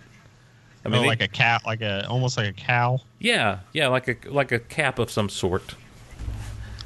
But it, All it the looks like it, it stormtroopers looks are like it's part of the bodysuit that goes under the armor. Anyone from the 501st here that can tell us about that? I don't know. Anyone? Anyone? in Uh, Anyone? the chat? No, no one in the chat. No one in the chat letting us know. Everyone's gotten sucked in the movie the way we have. So Ben knows Oh. he's going to die here. You think? basically, Yep. Or do you think he thinks he may be able to escape this thing? I think. Well, I don't think he's he's not going off to die, Right. but I think that he really. I mean, look, he's got to realize that. Va- I mean, Vader felt him, and so he's got to know that that Vader is on the ship. So I'm- I'm wait, on the ship on the Death Star. Daniel, Um, think. so He's planning on. I think they're, he's planning on meeting them back at the ship. It's not until the fight until he sees that if they wait for him, Hmm. they're gonna not get out of there. Yeah. That's when he. Yeah. I think he doesn't make that decision to sacrifice himself Sure. until that final second. I think, you know, he's planning on Plus- leaving. he's been talking to Qui Gon for years, Yeah. and he knows that he will become more powerful afterwards. Like he, that's the advantage that he has against Vader this time around. and he won't be trapped in a cave like Qui Gon in that night from Last Crusade. So So apparently they're wearing food on their head because Daniel Atterbury says he wears one of those under his Mandalorian helmet. It's a type of baklava. I think he meant balaclava. I don't know. Uh, Shaz says that They're those- not they're not wearing a pastry on their head. Right. Balaclava, Battlestar. Admiral asks, "Do you know where the term sideburns comes from?" Anybody? nope. It was um wasn't it an old admiral or general? The admiral says it's a Civil War General Burnside. That's crazy. So it's a balaclava, I believe, is what it's called. It's uh, I guess it's headgear that it's almost like Under Armour for your head. It's what I is the best thing I can do. It. Laugh it up, fuzzballs. I put I like to put I like to put a baklava on my head and then put a helmet on. Really, uh, Yes, I I I I I'd- I like to have a a, a sticky honey nut pastry on top of my head before I put a helmet on. And you know, sometimes I'll actually eat the baklava, but the other day I now just I got, want baklava. I just got really freaked out because Darth Vader was feeling Obi Wan, and Obi Wan was feeling Darth Vader back. I mean, what what once again Chewbacca and like the the mouth effects and everything that they were able to achieve on this. Yes. And I just love the I love the little bit of humor sitting here where he Mouse yells at the mouse droid. Yeah. Yeah. We're about to see that Death Star droid walk by here, guys, Yep, there he is in the back. as they're standing in the elevators. You're a little bit ahead of me, but yeah, there he is behind him. just uh, and this is kind of weird i mean they just kind of come into this whole once again by the way the empire with their their architecture like let's just and this is the one guardrail they have in the entire empire outside of these outside of these elevators or turbo lifts and um, so that's why there's so much traffic there because they're like guys this is the only safe place to walk it's the only place we got a guardrail There's a lot of people walking around too. yeah I mean, don't they have places that that they should be working? well maybe that's where they're headed airs maybe it's a shift change This is like the food court area. the f- If you turn that camera around, there's like a PF Chang. oh yeah yeah. There's a, Sbarro. a pizza place. They're There's a going to Subway. get some penne arrabbiata. that's uh, There's a subway, but it's not a subway yet. It, Except the- it the- was a The, Blimpies, and the, it's gone tra- out of the business. trays are all wet. There's no dry trays in the cafeteria. in the Death Star canteen. There's a Sabaros over there. Chick fil A has tried to move in there, but the Empire's just not down with that closed on Sunday stuff. that one creepy janitor. That does drive me open crazy right that next they to close people. on Sundays. Well, I respect it. But there are many there are many a Sunday night after church where I'm headed. I'm like, Chick fil A would be good. Oh, never mind. Yep. Oh, this is again just one of those Do you think that? Do you think the guys in the black suits with the the goofy helmets on? Do you think that they really secretly wish they were stormtroopers? No, I always assumed they were a little bit higher up than stormtroopers. They're death squad commanders, man. Right? I don't know. I'd rather have the cool armor. Well, it would seem like that armor would be safer, but I don't think anyone's ever really safe in the Star Wars universe from a blaster bolt unless you're Rex. There's a full like five seconds that they're shooting people before those other two black guards start firing back. Right. Well, they took him by surprise. Yeah, They're- they're they're, uh, their own guys. What is the deal with the weird shaped camera things that they're using there that you know, that like they're they look like someone just stuck a blob up on the wall. Yeah, they look like a silly putty or goo or something. Yeah. I always want oh this is so good. Weapons malfunction. Everything's fine. We're all fine. How are you? How are you? I love it. And I love his reaction to saying that. Like he just winces at what he just did. Absolutely love it. Oh man. Luke, we're gonna have company. Oh, it's one of my favorite lines in all of Star Wars. boring conversation anyway. Oh, so good. I love it Now so I will much. say this: if this scene was in The Force Awakens, Mm-hmm. hmm like Luke would have opened like one of the cells, and some weird alien would have come out of it. They would have had to fight it for like two seconds, and then they would have moved on and finally found. Oh Leia. yeah. Huh. Now, um, Daniel, you got a favorite scene out of this movie? Oh, I don't know. I Fantastic. got. I I would have to say it's. Shoot, you know I saw Return of the Jedi first, so a New Hope. Every time I think of a favorite scene, I go to Return of the Jedi. But we're talking uh, about a new hope right now. Oh, I know we're talking a New Hope. um. So you saw Return of the Jedi first. You saw it in the theater when it Yeah. came out. Yeah, I'm only 33, so I I saw. Uh, I didn't even see that in the theater. We had an edited version from NBC. I remember Okay. the, the trash compactor scene barely from this for years until the uh, THX editions came out, and then I finally got to see it see it all together. But um, I don't know. To me, I well, I'll, I'll tell you what my favorite scene is. It's actually when Obi Wan's talking to Luke Mm. inside at his house, telling him about the the Clone Wars and everything. That's probably my favorite scene in in, Yeah. in the whole movie.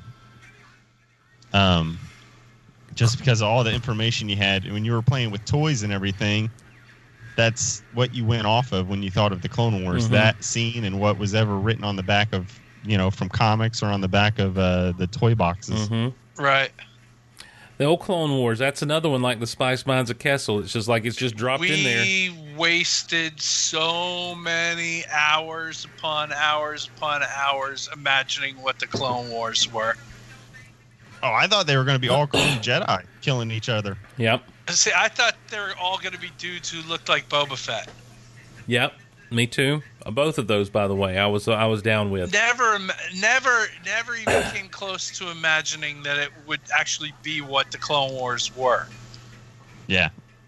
You know, but also as a seven-year-old, like who even knows what the, what a clone is? I had no idea what a clone was. Um, excuse me. Sorry about that. Again, this is one of those just iconic scenes. I don't. I can't. I love this movie so much, guys. I'm just telling you. I'm so happy just sitting here watching this movie and talking about stuff. This is like. This is the best night ever. I love I love the way Han's just yelling at Chewie, and then he just kicks him down into Yeah. the trash compactor. For the longest And now time, you got now you got Han and Luke like, oh, you know, let's talk let let's talk about the girl real Yeah, quick let's- while we're fighting these guys off. let's I let's am going to kill her. Let's give uh, let's give Lethal Weapon something to rip off later on when they do a buddy cop movie. While we're in the heat of the battle, we'll talk about our feelings. Um, when he took hold Chewie a big furry oaf, as a kid, I never knew what he was saying, and I thought he was saying "you big foley hole," and I'm like, "What's a foley hole? Steve, what's a foley hole? I don't know." Oh, it's I thought it was one of those Star Wars terms that I didn't understand. So you know, look, sitcom. I was I was a kid for crying out loud. So, all right. Well, Daniel, it's good to have you on, man. How's Star Wars something going? it's there. Okay, great. floating along. Did did your co-host ever jump out? Why have I not seen a new episode show up lately? oh, you got to search for it again.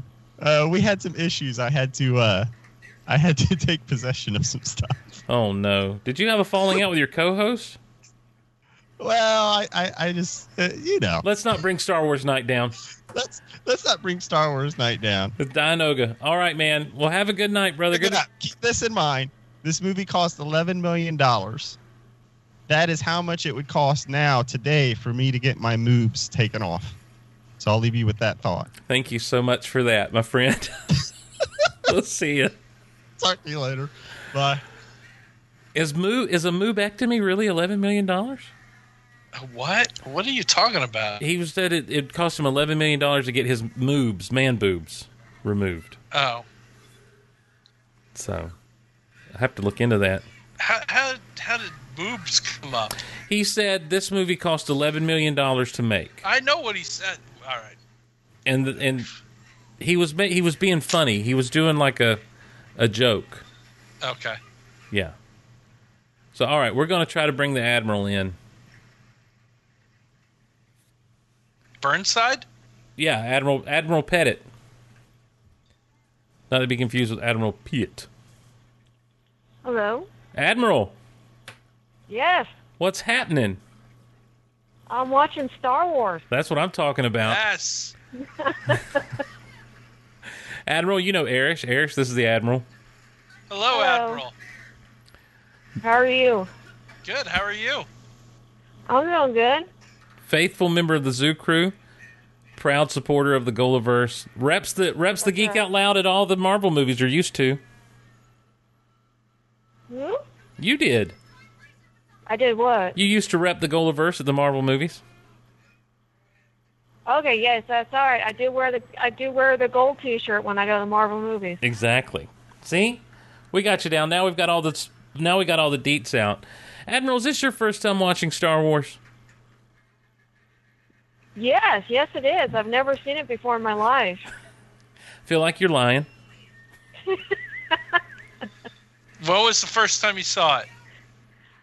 I don't remember. Okay, I'm gonna make you feel old right now. I was born in '82, so it wasn't in theaters when I was born. Sounds about I right. only saw it on on TV, and I don't ever remember not having it there. The first time I got to see it in theaters, though, was when they re-released it. I think it was back in '97. Yeah. Well, that was the first time that And- I got to see this original one. I mean, of course, it was the special edition. It was the first Correct. time I got to um to see the But I, I first do one. remember having having the Darth Vader VHS copies, and I'm sure we had bootleg copies before we had the you know official nice ones. yes. But no, the um, seeing it in theater, my um, my brother is my older brother who, who led me into tons of geek things. He he dragged me down to the first row in the movie theater, and had us sit down right in the middle. And I'm looking, I'm like, you are crazy. I'm gonna get a crank in my neck. What what is wrong with you? He said, trust me on this. And I'm like, fine, okay. So we sit there, and you you have the opening crawl. And I'm like, I still don't get what happened. But that opening scene where the two ships fly overhead, hmm when you're sitting in the first row in the theater and the the speakers hit your chest, I swear, Steve, I thought I was in a galaxy far, far away. For a second, it was like I was watching. I could feel the spacecraft coming over me, and I'm like, there, and I'm seeing them. And then after it's over, I looked at my brother, and I'm like, you were right. Tell your sister you were right. You know, So But- you But no, I found that that actually my geekdom goes down to my parents actually went on a date. Like they saw the Star Wars as a date movie. wow. And I always tell people this is my sense of humor. You could tell when Darth Vader makes his grand entrance, you know, the cape billowing, Mhm. the music swelling, the smoke coming out. He leans over to my mom and whispers, That's the bad guy. Nice. Ex- man, mansplaining Star Wars to your mom, as they That's say. right. And my mom's just looking at him like, You are lucky, you are cute. No. so I've got to go back to this front row thing. Are you telling us all that Star Wars is best experienced on the front row of the movie theater? I'm telling you, Star Wars: The New Hope. At least that opening segment of the ships coming overhead. If you watch it in the front theater, eh, the front row in the middle seat, the speakers will hit you, and and because you're looking up, it just seems like it, you don't even see the edge of the screen. So it's like you're there, and this and it's because you're kind of looking up, so it is just like Right. spacecraft is like coming over you, and because the speakers are hitting you, and like you feel it, like you. So did you then get up and move to another portion of the theater after that, or did you stay the front of the whole movie? No, we stayed in the front of the whole movie. I'm not missing a second of Star Wars on the big screen. That's what I'm talking about. That's what I'm talking about. I hear you. Oh, Admiral, it's good to talk. We haven't done a call-in show in so long. It's good to talk to you. yeah. It's good to talk to you too. So I've got to get Skype worked out so we can actually do a call-in show again at some point. Because the Yeah, I don't have Skype. Yeah, but I'm just. Well, even if you, but see, even calling in, I w- if I'd have answered your call, what would have happened is, is it would not have. I would not have been able to hear you. It's the weirdest thing. Oh, okay. Yeah, Skype's being dumb. Skype's being dumb. I no, Skype heard your with BAG episode Yeah. and how you keep on trashing it, and this is Skype's revenge. I don't trash Skype. Brian does. well, you you didn't censor it out, I don't edit. Derek does. so it's Derek's fault. for It's your Derek. son. Exactly. Exactly. So, oh man. Well, Admiral, it's good to talk to you. Thanks for calling us tonight. No problems. Good to be heard. Yes. we'll talk to you later, my friend. Okay. See ya. Bye. That's the Admiral. Trash compactor scene just flew by. One thing's for sure. Yep. One thing's for sure. We're all going to be a lot thinner. um, those kind of lines in this movie just kind of set the tone for even in the midst of like the danger. Like well, like the conversation he and Luke had. You know, one thing's for sure. Uh, or where he's like, I don't know, uh, wonderful girl. Either I like her, or I'm going to kill her you know those kind of things just this this movie was full of those little one liners especially once han comes on the scene and it's just like Yep. what is he thinking they're gonna die why is he who why does he care about being thinner and then this line from leia you came in that you're braver than i thought so good just smart aleckiness that's just i mean look this a generation raised on star wars is a generation raised in sarcasm and i'm okay with that oh No, this, and Han, Han and Chewie chasing Yes. the stormtroopers down the corridor. this is one of my this is another one of my favorite moments in this movie is when they're chasing him and he's yelling Yep. and he turns the corner And it's actually one of my favorite, like in the special edition where he turns the corner and now there's like a hundred of them yes in the room. yes yeah i love that he just kind of turned around and they had turned around to get the drop on him because it's almost like in the in the original with, without the special edition where it's just that little squad he was chasing i always got the sense of like it's like they got down there turned the corner it's like why are we running there's just two of them and then they turned around and han's like why were they running there's just two of them Yeah. and his reaction, Now- just the look on his face when he. Here we go with the Empire and their non OSHA yes, conforming standards. You got Yep. your retractable bridge. No, s- no warning device to, you know, the bridge is retracted. Mm-hmm. Just you, you, you turn the corner, and if you're in a hurry, you almost fall over like Luke and Leia did. Oh man, I mean, the lawsuits that they must have had like a massive legal team to handle all the, the lawsuits from workplace incidents that they were probably Hmm. Yep. facing. Well, they're the Empire. They are the law. So they don't care if you fall down the big hole or not. So this movie has everything that an action movie should have. It has the high speed chases, it has shootouts, it has sword play, and it has swinging across a great chasm with uh, with a beautiful girl on your arm. Yep. Oh, And bad guys that can't hit anything. That's when they right. Shoot at you. That's right. You know, the stormtroopers get a bad rap for that, but it's like it's just a, uh, those are those moments where I'm like, it's just a movie, and we've got to let it be just that. We've got to let it be just that fun action adventure. That's one thing I meant to say when we came on tonight. Is just could everyone just go back to being seven or eight years old and watching this thing, and let's just enjoy it tonight. And I think we've done Oh, that. I I almost always do. I mean, Yeah. yeah, there's little things here or there, but you know, I I, I- I don't want to turn this into a bashing the prequel trilogy, Sure. but I, I find I get far more critical of the prequel trilogy than I do of the original trilogy. Mhm. Like things that I, I'm seven years old when I watch the original trilogy, and it doesn't bother me. And the prequel trilogy, that stuff bothers me. Mhm. And I don't know why. Maybe it's because I saw it when I was an adult. Um, maybe because in my mind the prequel trilogy is not as good as the original trilogy. I don't know. I think it's I think it's just being Oh. a different age. Yeah, just this Vader, Obi Wan is is so cool. Yeah. And it's not even the uh, you know, after we've seen all that we've seen from the prequel trilogy of different fights and everything, you know, the most fancy you get there is that spin move from Ben, Yeah, but um it's it's what's going on here. It, it's the you know, you wonder if they're toying with each other. You wonder if it, it really is that he's an old man and Vader's mostly mechanical, especially after what we saw Vader do a bunch against a non bunch of non force people in Rogue One. But you know, they're just there's also the smack talk between the two of them.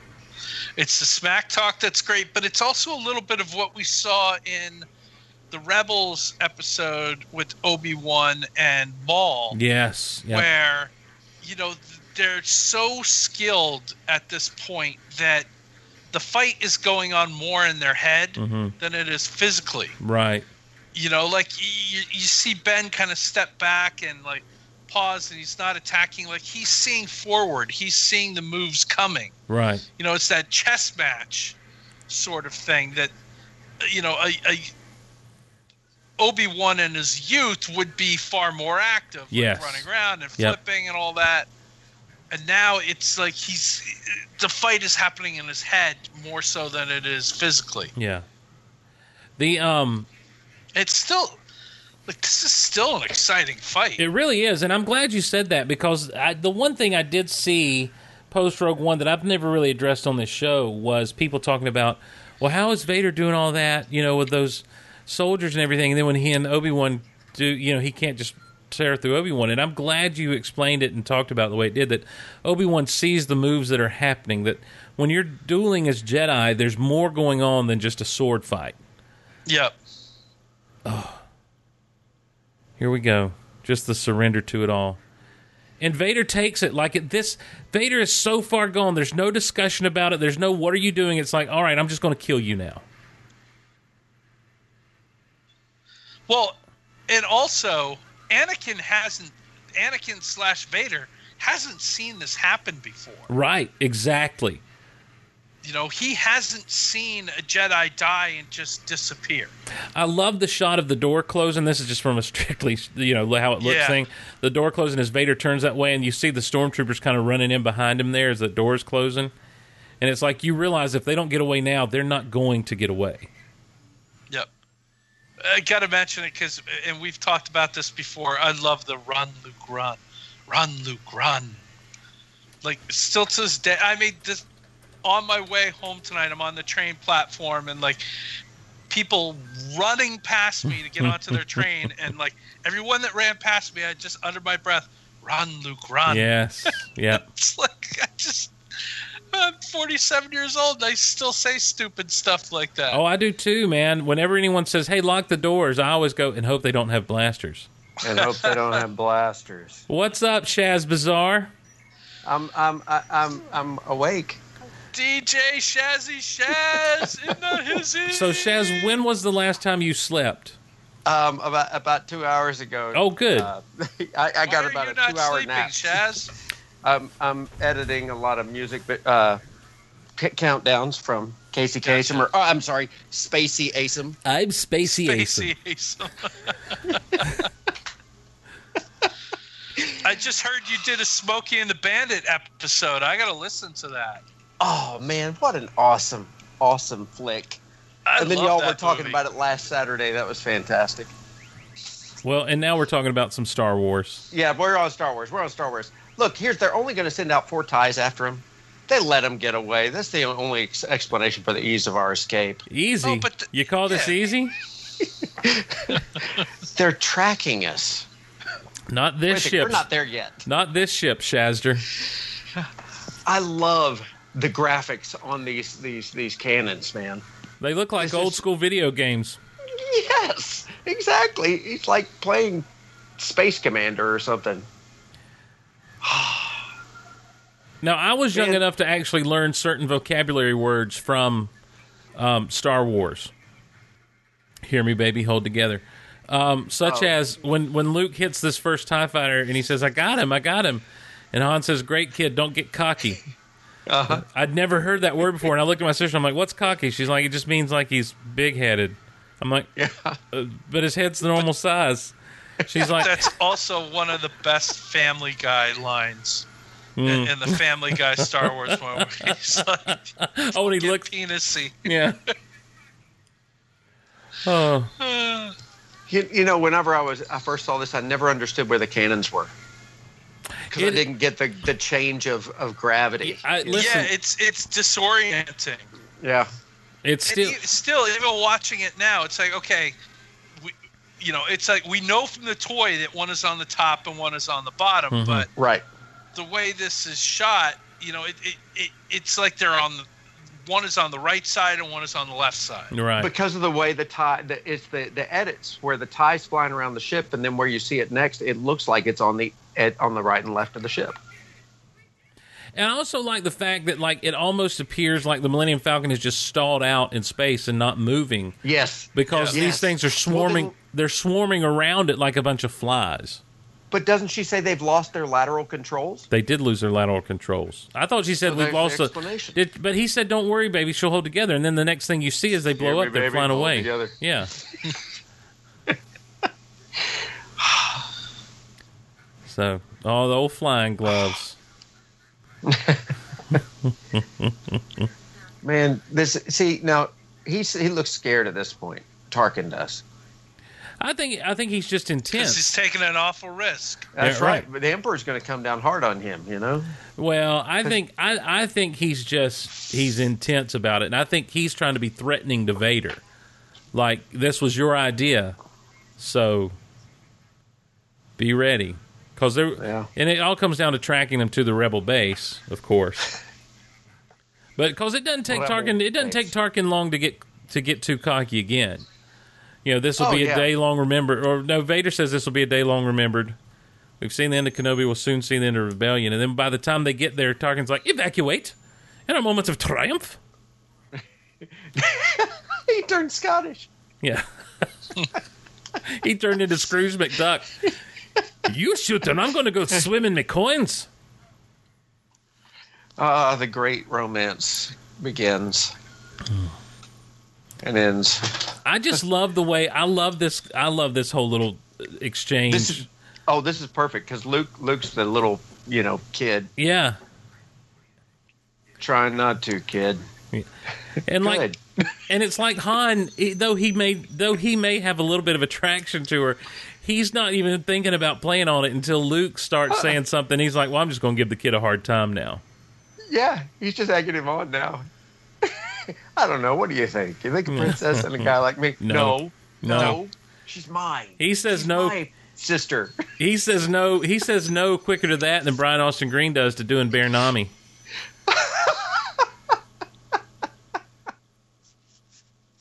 I got to tell you, I still, I, I guess I can kind of tell looking at that out exterior shot, but it never dawned on me until Rogue One that these temples are round.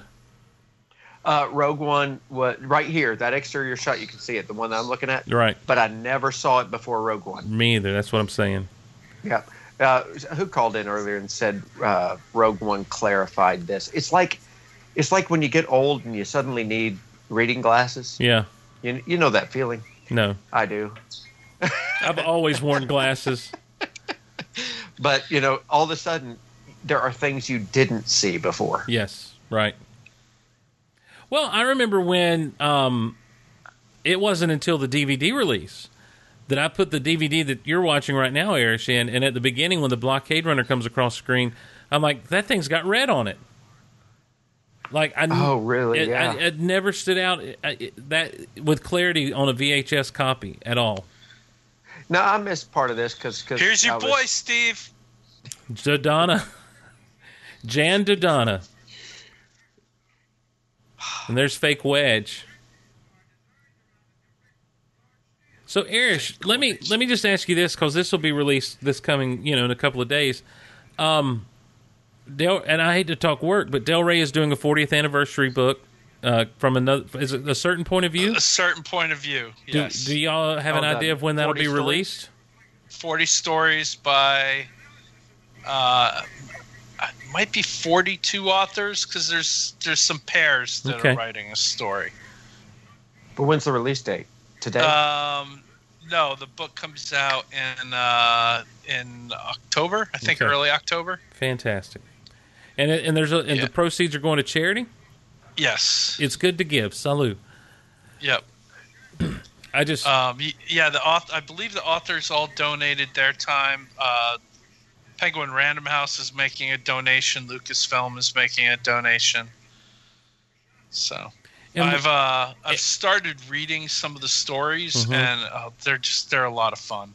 What can you Like, tell I, us? I, I can't I can't tell you anything about them. Is it is it at all like the uh, Tales from the Cantina, Tales from Jabba's Palace kind of thing? Um, no, the idea is that it retells A New Hope. Oh, just from a different point of view, From a yes. certain point of view. okay, that's well, there what. were a couple of those that did that in the cantina. They they Yeah. talked about like uh, I think it was that guy with the things coming out of his cheeks. He talked about you know when Obi Wan came in Hmm. and how he felt about you know that all that force. Man, So- I haven't read that thing since like Right, 1997. and, and, and some some of them may have a little bit of that kind of flavor to it, and yeah, I mean, the idea is if you read from beginning to end, you'll you'll hit all the the main beats, All the of beats. the oh movie. really? In But- order? Yeah, but Oh, that's you can cool. also read them out of order, and you're just going to get a great story. Nice. Yeah.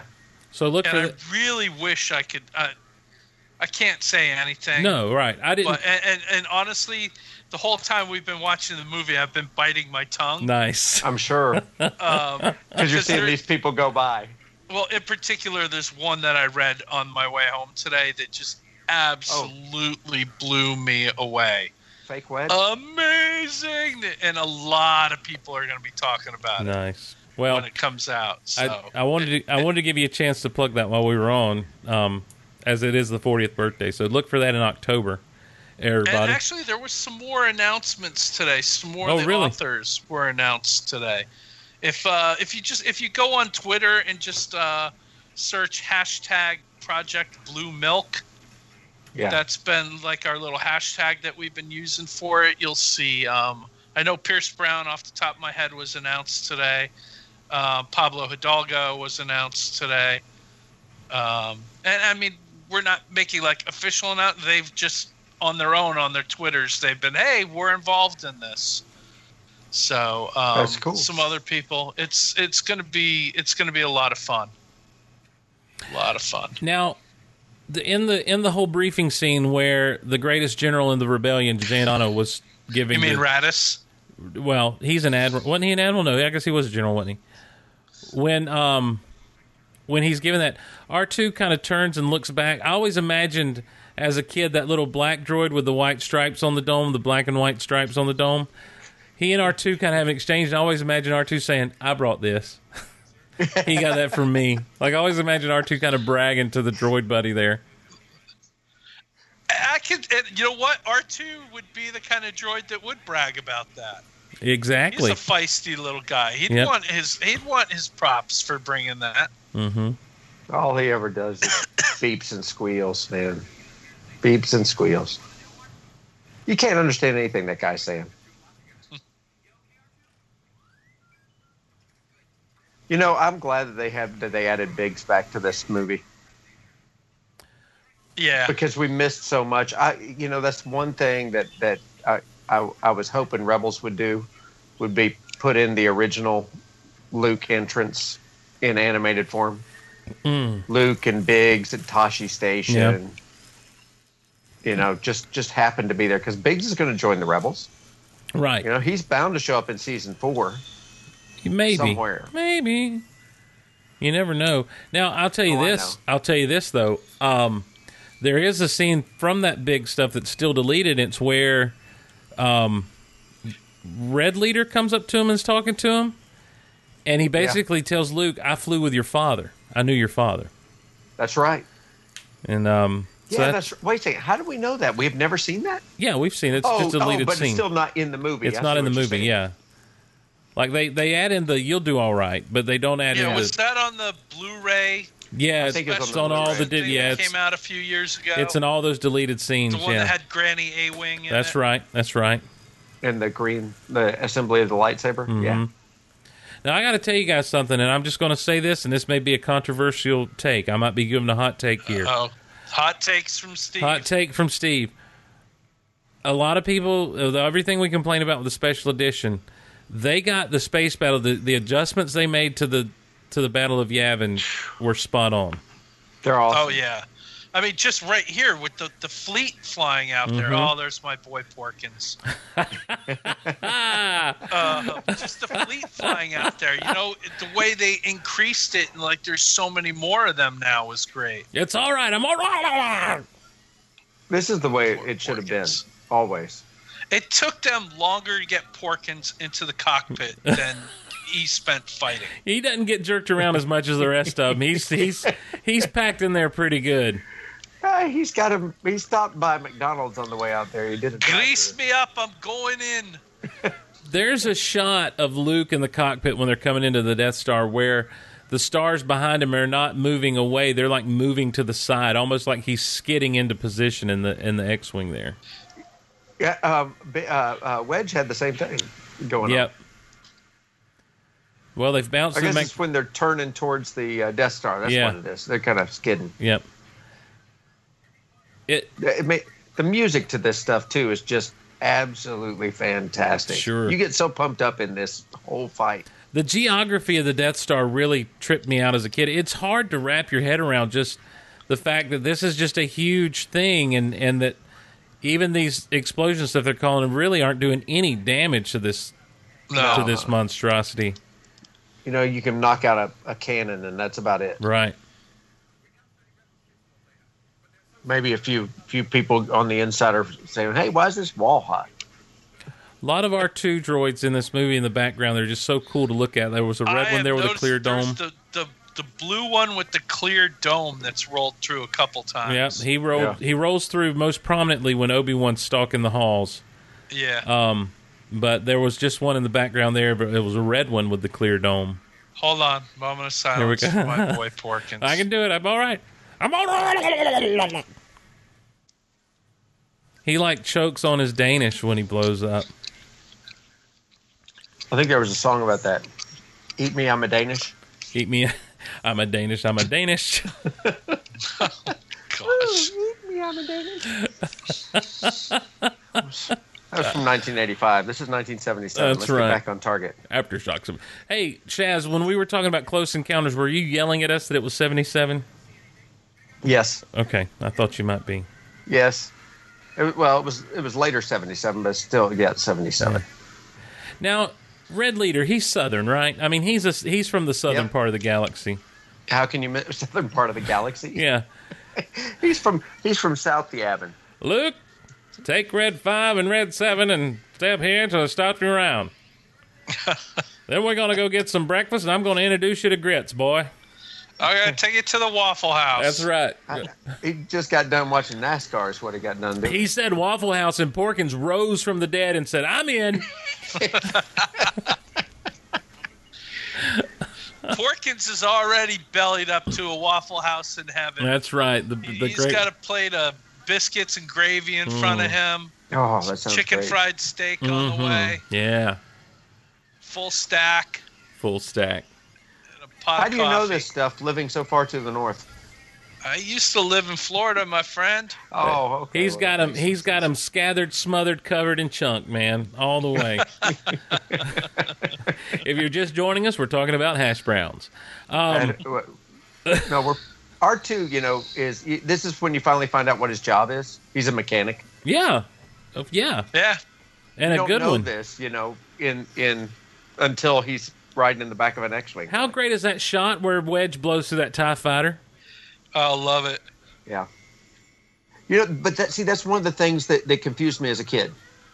Because, you know, he's like, Biggs, where are you? And here goes Wedge through there. I was like, that wasn't Biggs, that was Wedge. And well, he says, thanks, Wedge. Yeah, but he didn't say thanks, Wedge, until the special edition. No, because he says, good. Eh. Sh- no, he says, thanks, Wedge. And then he comes over the radio and says, good shooting, Wedge. I've known that all my life, boss. I didn't think he said thanks, Wedge. I thought, he, I Okay, thought you so- heard, heard the good shooting Wedge was there, I think. But we got the three Y Wing pilots, like all flying the trench run right now. Mhm. Two of them are all steady and smooth in the cockpit. And And, the the one other guy's guy's, like, giggling. "Ah, ah, Yeah. Well, that's Gold Leader bouncing, isn't it? ah, ah, Well, he's taking the ah." brunt of it because he's at the he's at the front. Isn't Oh. that what's going on? And this guy can't see. He keeps squinting. He's squinting and he's looking around. Oh, my gosh. Yeah. And Wow, here's they really they really scratched the bottom of the barrel for those Y wing pilots. What about that dude? He's got like the one eye squinty close. He's like, keep your eyes open for enemy fighters. Is he Porkins' like cousin or brother? You think? Maybe. Yeah. Yeah, Close. he was the one that was bouncing there a minute ago. He's got a little. He's got a little round face about him too. Well, there goes the one dude. He didn't really give. He didn't really give a dramatic death. He just kind of leaned forward and went with it. You know, here's the thing: they got Stay those on cannons target. that'll turn around and shoot backwards. Why don't they do something with them? Yeah, and, and why not fly a trio of X wings in behind the Tie fighters to protect your Y wings?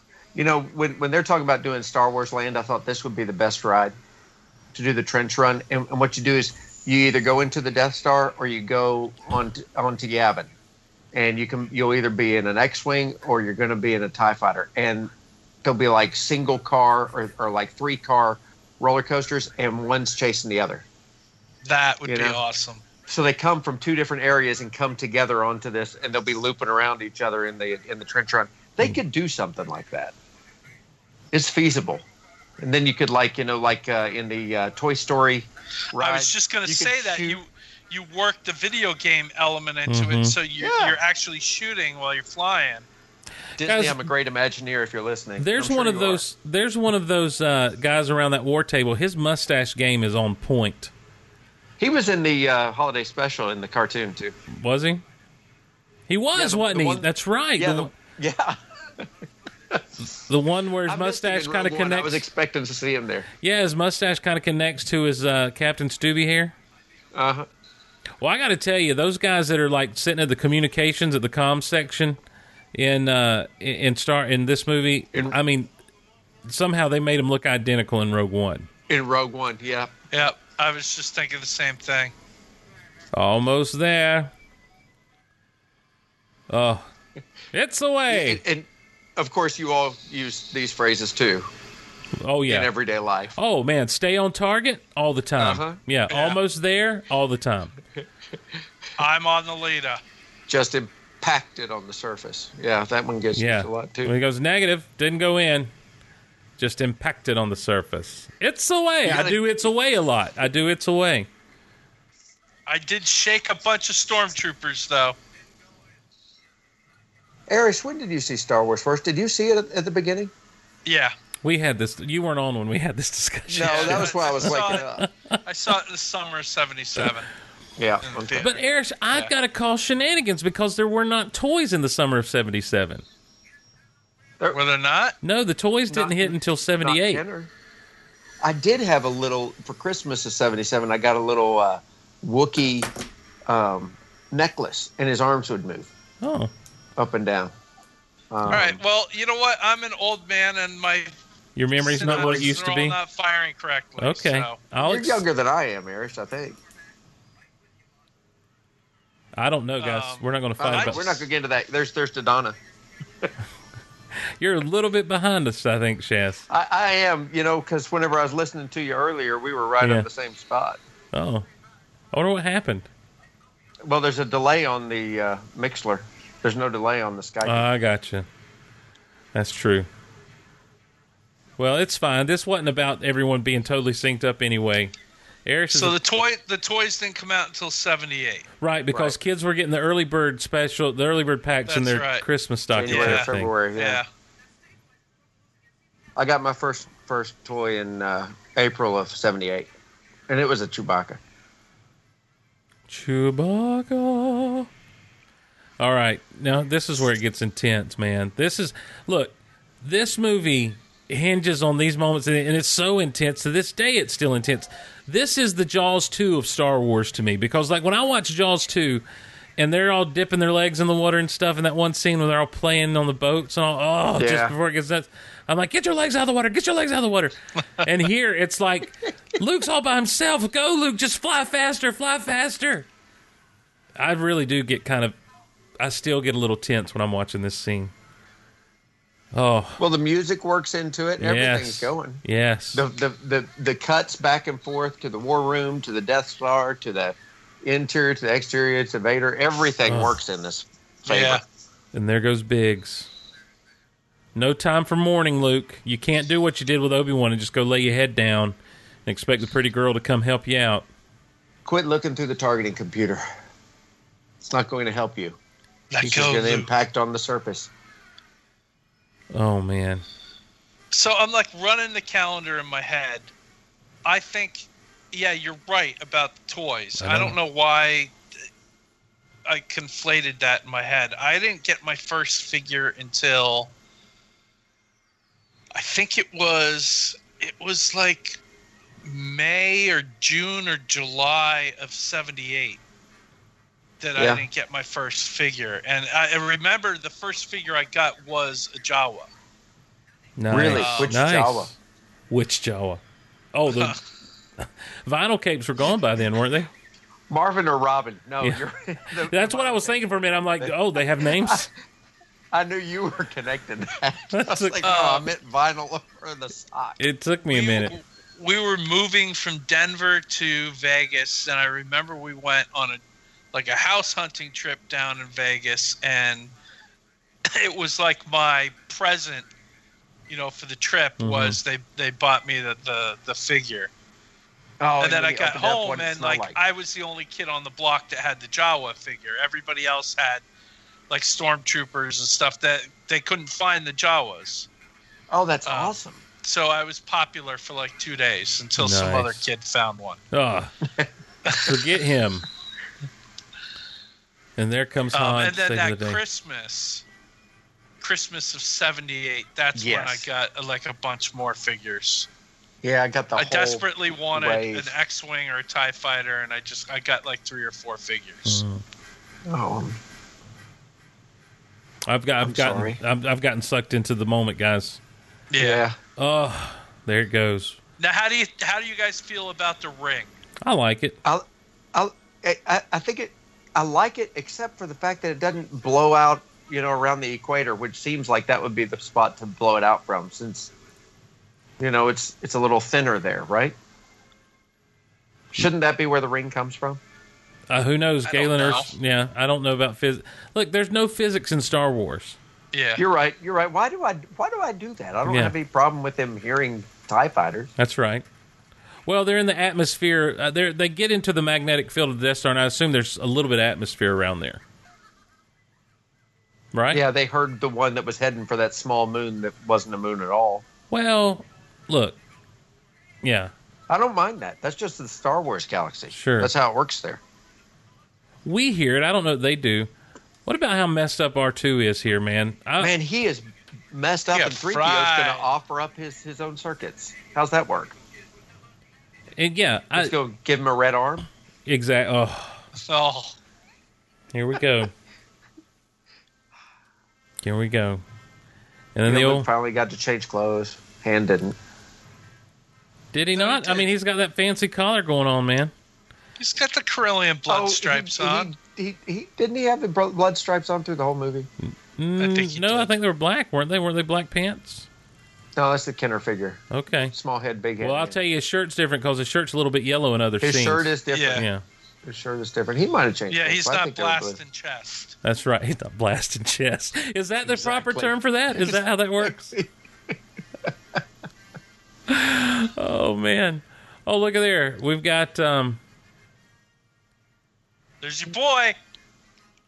uh, Donna. Yeah, we've got Scott Rifen in the chat. I'm just seeing this here. Uh oh. And uh, Scott was mad at me for not bringing him in on this, and now he shows up in the chat. So, sorry, Scott. Shaz, Shaz, you and you and Scott have some things to work out, I believe. It, it, mm, yeah. There's that mustache guy again. He was in Did the I tell you? cartoon. Yeah, he was. He was. The, he was the one in the Nelvana cartoon. Yeah, There is just a, a sitcom ton of dudes in this room. there really is. There really is. Like I don't want to go down that road too much, but I mean it is true. There is There is so like Leia's the only woman. Leia truly is the oh only no, one. there's a, there's No. a woman in the back. oh, is there? Yeah. Oh, I see Yeah. her. Yeah, she was added in for the way in the special back. edition. But the reason they did that was to make her so special. Okay. That was why. And there's that, That dude with was that what it was. mustache again.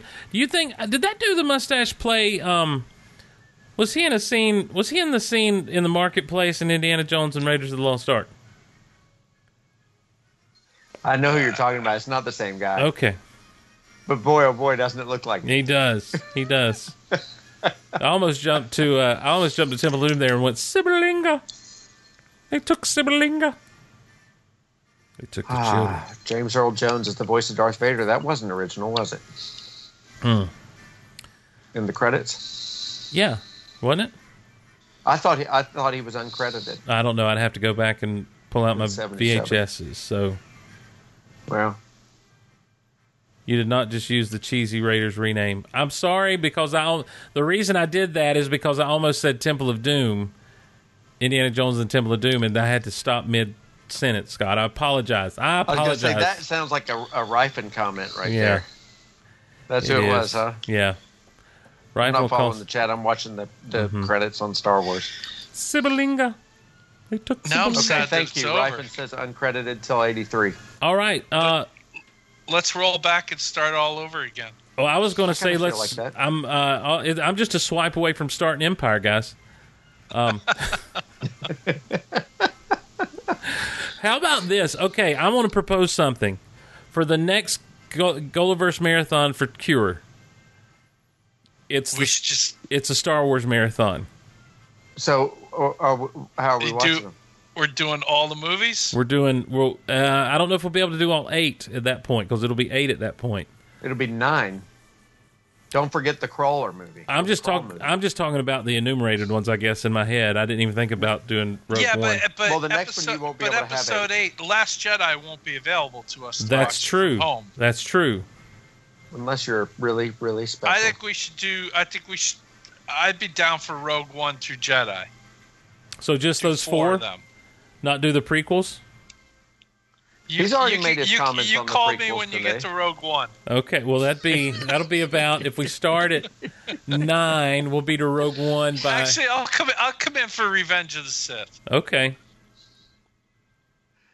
I'm tempted. I'm tempted to do it, like to start I think super that would early, be a lot of fun. like just start super duper early, like six a.m., seven a.m. that's a, that's a good time six. and then um, start with Phantom Menace. And so by lunch, if we start at six, by lunch we'd be up to Rogue One by twelve noon, by 12, 12.30, 1 o'clock. I think that'd be fun. I That's, like it. that's the way to do it. I, I bet uh, I like it a lot. you get a lot of interaction throughout the whole thing. Yeah, I think we would. I think it'd be great. And like we could But see, bring it. To- nobody would be would be contributing because they'd be so busy in the chat and listening and watching Star Wars. It might be counterproductive. No, they'll contribute because they'll be so euphoric. They contribute at the beginning when they they'll step be on. Anyway. so euphoric from watching Star Wars that they'll just like open their wallets and pour their cash. well, out. here's the deal: we're going to do at least one Star Wars movie during the marathon next time. At least one. I like the idea of doing doing the whole doing the whole saga. Luke Leia set, Oh, doing the whole do, doing the crawl through. doing Six. Rogue One through six, doing Rogue One through Yeah. Jedi. Yeah. I I'm down. I would. I mean, like, yeah, I'm down with that. I think it's definitely something to think about between now and then. But for now, it's just a celebration of the wars, man. Uh, I love this movie. I really do, and I'm not. I'm not joking when I say two hours ago, two and a half hours ago, I was like, oh, I don't know if I've got it in me to do this. And the minute a long time ago in a galaxy far, far away came up, it's like it washed away yeah, and I'm like, I'm good to go. Well, I was about to go back to bed. Like I, I, I woke, I sat down and fell asleep. You know how tired I was. Yeah, Shaz was up till 5 a.m. Well, no, I was up till you know five something p.m. Right. because I, I had appointments this morning. Uh, Oh, I finished what I was doing last night at five a.m. that's uh, ridiculous. but, but but it was worth it. It was so worth it. But um, yeah, it- and then I saw that you were on here, and I was like, well, I'm, I'm going to go try to catch up on the movie. So I caught it up, and then uh, and I thought I was going back to sleep, but I'm so excited now I could stay up another two days. Not now, really. now Rifen says he finished his part for what you were doing at six this morning. Yeah, and I at five o'clock I was. It was being produced, and I was fixing to post the thing. Yeah, and so Oh, he you said six. Six is his time. That's five my time. right. So as you were finishing up, he was finishing up. Hey, he sent yeah he, he sent it to me. I was like, oh man, it's it's it's in the can. Yeah. It's in the can. I told him that he should have communicated with you yesterday, and so all of a sudden I'm getting sucked into the anger. So you guys need to work that out between yourselves. Well, Chaz, y- y- do you- he, he did a great job, and by the way, he said his guy was Spacey Kasem. Isn't that crazy? oh wow, Spacey Kasem was his guy's name. Spacey Kasem versus Spacey Asem. I'm Spacey Asem. Yeah, I'm sure Scott did a better job than me, and I don't doubt that at all. And that's why I suggested he do it. And then, you know, last night when we're on a panic trying to get things done, at midnight. And by the way, what we're talking about is the Techno Retro 40th Star Wars thing. And It's it's a fantastic concept. It's the it's as we talked about earlier in the show before you showed up, Shaz. But I told Eris what you did. Parody songs of the Oh, top really? ten from May 25th, 1977. So Oh, it was great. Yeah, It was a lot of fun. you should check it out. Scott says, "Which of you has my phone number?" Wait, no. No, Scott. Okay, we're not going to do this on the show. We'll do this after the no, show. no, we, we we we discussed this last night. We didn't want to bother you. It was midnight, dude. Yeah. You We're- wake up at three in the morning. We're not doing this on the show. We're going to do this off the air. We're celebrating Star Wars. Eric's is like, what is going on right now? I've lost control. Uh, yeah, that is what I'm. Sorry. Like. What is I, happening? I'm I'm watching all these scenes on the, the, the main screen of the Blu-ray Mm-hmm. as they pan through. Yeah, They did such a good job on these Blu-rays they really to did. not have anything on the Blu-ray itself. You know, the the, the don't shouldn't there be a picture on these things? They're the most generic looking discs I've ever seen in my life. yeah. Well, they've stopped. I mean, remember the the DVDs and stuff used to be a work of art, as did like the menu screens and everything. And I feel like they went real minimalist with stuff, especially in the They, era, well, it did. especially in But the doesn't age Rogue of. One have art? Um, I don't know. I've not. You know what? I have not put in the Rogue One disc. I've only done it digitally Oh. through the through the Apple TV. Is that crazy? Yeah. All right, well, here we are, a long time ago in a galaxy far, far away.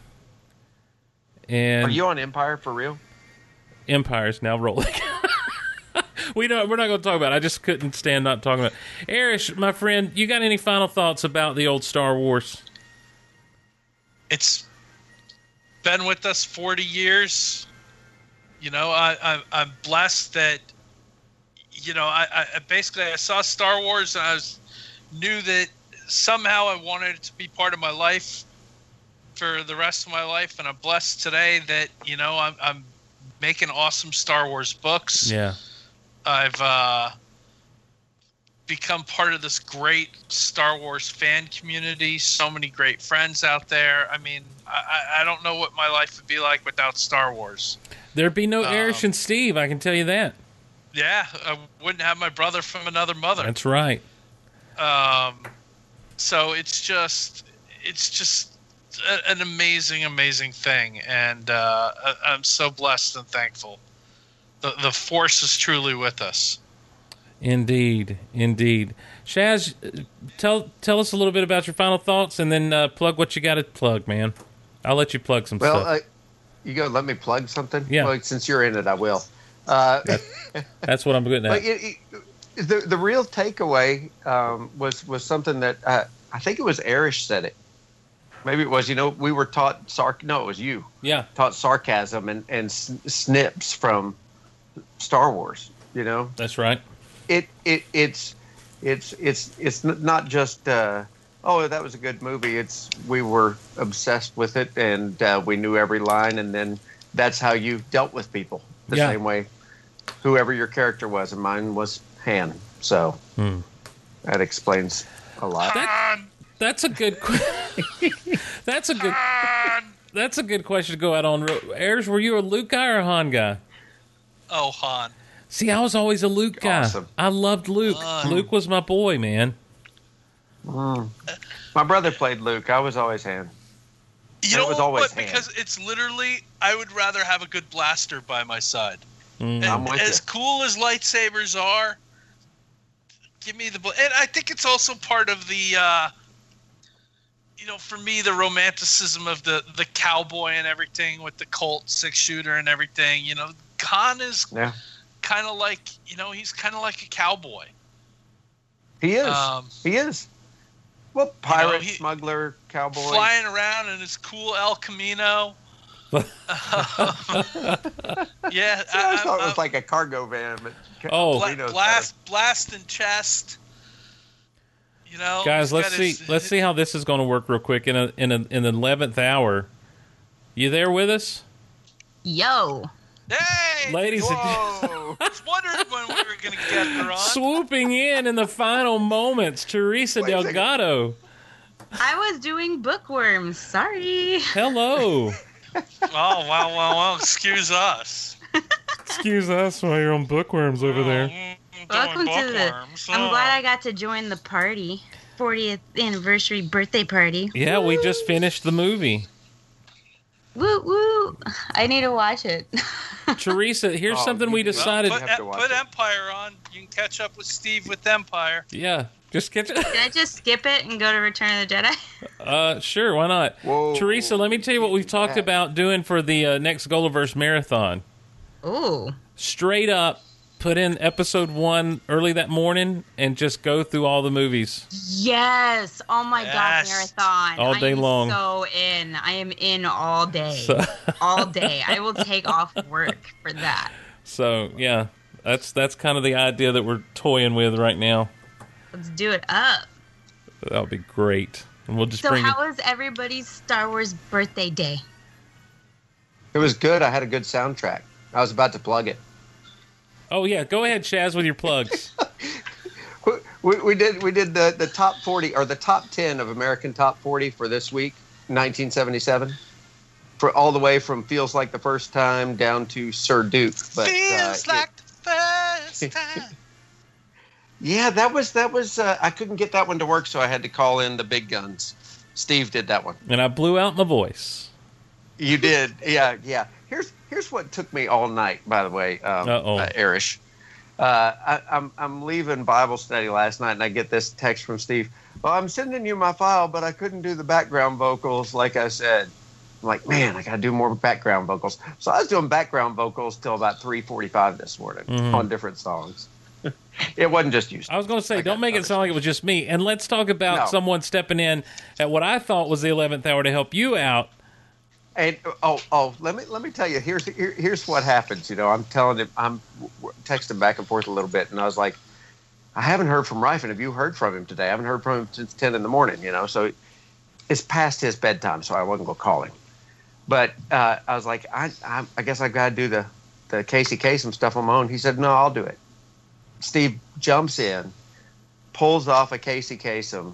You know, probably about two in the morning this morning and then sends me the file while I'm, you know, trying to mix down these these songs that we've. y- I got a lot of them, you know, wrapped up last night, but they're awesome. Yeah, it, They're it is. really awesome. It was a fun thing to do to go through the top ten from American Top Forty of this week, forty years ago, and make them all Star Wars. and Rocky's theme was in there, so Steve was just really excited. Of course, uh, of course, Of course he was. Hey guys, let's not let's stop throwing shade at Rocky right now. Let's stop throwing shade at Rocky. That's not shade. No, well, whatever, bro. Rocky, had it not been for you, that was a good movie. I'm talking about your boy Erish and your girl Teresa over here throwing some shade at my boy Oh. Rocky. We're not throwing shade at Rocky. We're throwing shade at you. Can't have a conversation about anything without bringing up Rocky. Yeah, exactly. I can't have a conversation with about anything without bringing up Star Wars either. Okay, okay, no, hang on, hang on. True. I get I get a text from Steve the other day. We're talking about Cars 3 and he's like, "It's going to be like the Rocky of Cars." And I was like, "Oh my god." Well, no, but Well, that it's- is it's- true it's the because red they, and yellow race on the they- beach. they, I mean, they what's the literally point? took Rocky three and Rocky four and combined them together and made Cars three. And Teresa, My point. And is- Teresa comes back. I said, what I said was it's going to be. I said people are saying it's going to be Rocky three and Rocky four mashed up. And Teresa says, I haven't seen three or four. And I just text Oh, back. I have it. And I just text back. Oh dear. oh dear lord. Oh dear. No, Greg would Wow, I probably saw like three it and four if before I... I, saw one and two. Greg would probably like it if I watched those. He he likes the the Rocky films. Oh, my. Right now, right now we're in this thing. So Steve, you know about this because you're helping us Hmm. out. Mm-hmm. But I'm just letting everybody know. Greg has decided that he is going to give Marvel movies a chance to actually like them. And this happened because of Guardians Wow, of the it's Galaxy. so big of him. That's Well, so big. he goes with me to all the movies. stop it. All of you stop it now. I'm going to nominate him for a Nobel Peace Prize. You should. Oh my gosh, that's so okay, big. so he That's goes so with me to the movies, but he he's never really like super enjoyed Hmm. them. Mm-hmm. So with Guardians of the Galaxy Volume 2 coming out, we watched the first one and then afterwards he said, "Okay, you know, wh- when did these start? Because we got together in 2011, so it was before or after they'd already started." Yeah. And so he said, "Okay, well, I'll start from the beginning and watch them." So Steve's helping us get this done. And we are now on Thor: The Dark World, and we, Steve, we've been doing this for what, maybe like two well, a week, two Ma- weeks. Yeah, not quite two weeks. Oh wow, you're kicking. Yeah. Are you watching one a night? Uh, Almost. it anyway. was like that for a little bit, but we kind of stalled out at the moment. But so far, he's really enjoying them. Yeah. I will say that he really likes Iron Man the most so far. Of course. But At this, at, at the point where you guys are, yeah, Iron Man is the best one. Yeah, and but he he has enjoyed the Thor movies because there's a little bit more of kind of well, what was that? What's that word? Humor? Uh, Four. Humor? no, no. Well, there's the humor, but there's like more of a I guess maybe like a fantasy element to Yes. it. Yeah. You know? He's got a big old crush on Loki, doesn't he? No. no. But I Likes him think some he Loki. likes- I think it's he all right. likes I think Natalie a lot of us have a big old crush on Loki. This is Natalie. I mean, he he rolls his eyes every time they show Thor, and like Thor doesn't have his shirt on, and I'm like, wait, is he wearing pants? Dang it, he's wearing pants. Mm. Let me tell you something. That scene where he's got the shirt off, gosh. exactly. No, Oh my Lanta. So we're doing that, so that's cool. And then Pirates comes out on Friday, so I'm excited for that. Oh, that's tomorrow. That looks great. Wow. I'm so excited. It is getting slaughtered by the critics. Yeah, Really? well that means Somebody that I'm was gonna, telling me that it means was a I'm gonna love prequel. it. No, it's not a prequel. I know it's not. No, It I've has seen the- it- no, but it has some flashback elements Oh, in okay. it that y- Mm. you Okay. see like a young, really bad CGI Johnny Depp, like Right. when he's like Oh, okay. 18 or something like that, and that's in the trailer. I I've just missed that evidently. It, it sets up why Javier Bardem is after him. Right. Yeah. I'm I just love seeing Jack Sparrow in anything and then I'm waiting for the Paul McCartney cameo and then also for the Orlando Bloom cameo and that's Wow! Spoilers, Teresa. sorry. I That's thought we had been already the seen news. Orlando Bloom in the trailer though, didn't we? Like, We- we barely. have, yeah. barely for like a Just a peek. millisecond. Yeah. Why is Wasn't Paul enough for you, McCartney having a cameo in this movie? Because he's, Paul McCartney. Yeah, he's a Yeah, I mean Keith Richards was in three. Was it three? Yeah. Yeah, but Johnny Depp based Sparrow off of Keith Richards. Right, but Yeah, Keith or Richards is his Orlando father. based something Right, off of and Paul Jeffrey McCartney. Rush based his character off of Paul McCartney. How is that? That's not true. you're you're lying to me right now. dude. It, it, it- of course I am. um, but it's like you, you if, if you have a chance to have Sir Paul McCartney in a movie, like you don't say no. No. Hey, Erish, are you gonna Hey, go see? Teresa. Bay- are you gonna go see Baywatch? Uh, no. No, he Steve- covered that last week. Steve, are you gonna go see Baywatch? No, I will not Why be seeing not? The Baywatch. Rock's in it. Yeah, well, I don't see everything The Rock's in. I haven't seen the Fast and the Furious movies that he's in. Yes, we need to rectify that. I got to tell you, I'm trying to think what movies have I seen that The Rock is in? The Rundown. Tooth Fairy. Game. What's game up, day, Kansas City? Game play. Game Day was pretty good. What's the one with the Was little that game- girl? Was that the name of it? Game Day. That was a good movie. Something like that. Is that the one with? his- Rundown was is such an underrated movie. oh my gosh, I I love did the like. I rundown. think I did see the rundown, which is the one where the Rock has like a stick or a bat or whatever. He's beating everybody up. Uh, it's uh, Walking Tall. Walking Tall. It's a remake. It's based on a true story, actually. The- it's a thirty. It's Joe, a, Don, Joe, Joe Don Baker was in the original one. it's a thirty-minute movie too. Yeah. It's crazy. It's a short I've movie. still seen it more. I've still seen it more than once. So yeah. it's on cable all the time. Yeah, it- I'll it- watch it- a So few you mean minutes it's really of it. Uh, 30 minutes, or is it like you No, know, it's it's Claw like said, a ni- it's a Smoking ninety Bandit's a minute 10-minute movie, movie. but it's a thirty minute story. story? I don't even know that it's a full 90 minute movie. I think I really think it runs like less than 80 minutes. It might. Yeah, Daniel and No. Indy said it's free on YouTube and it's only 86 minutes. 86. Okay, so it's not 90. You're right, Steve. But with the credits, so you you take off you take off No, another. that's that's 86 minutes with the credits, probably. yeah, that's what I'm saying. So you take off three minutes and you're down to. I mean, it's a little over an hour and 20 minutes long. This movie. Anyhow, where are we at? Star Wars.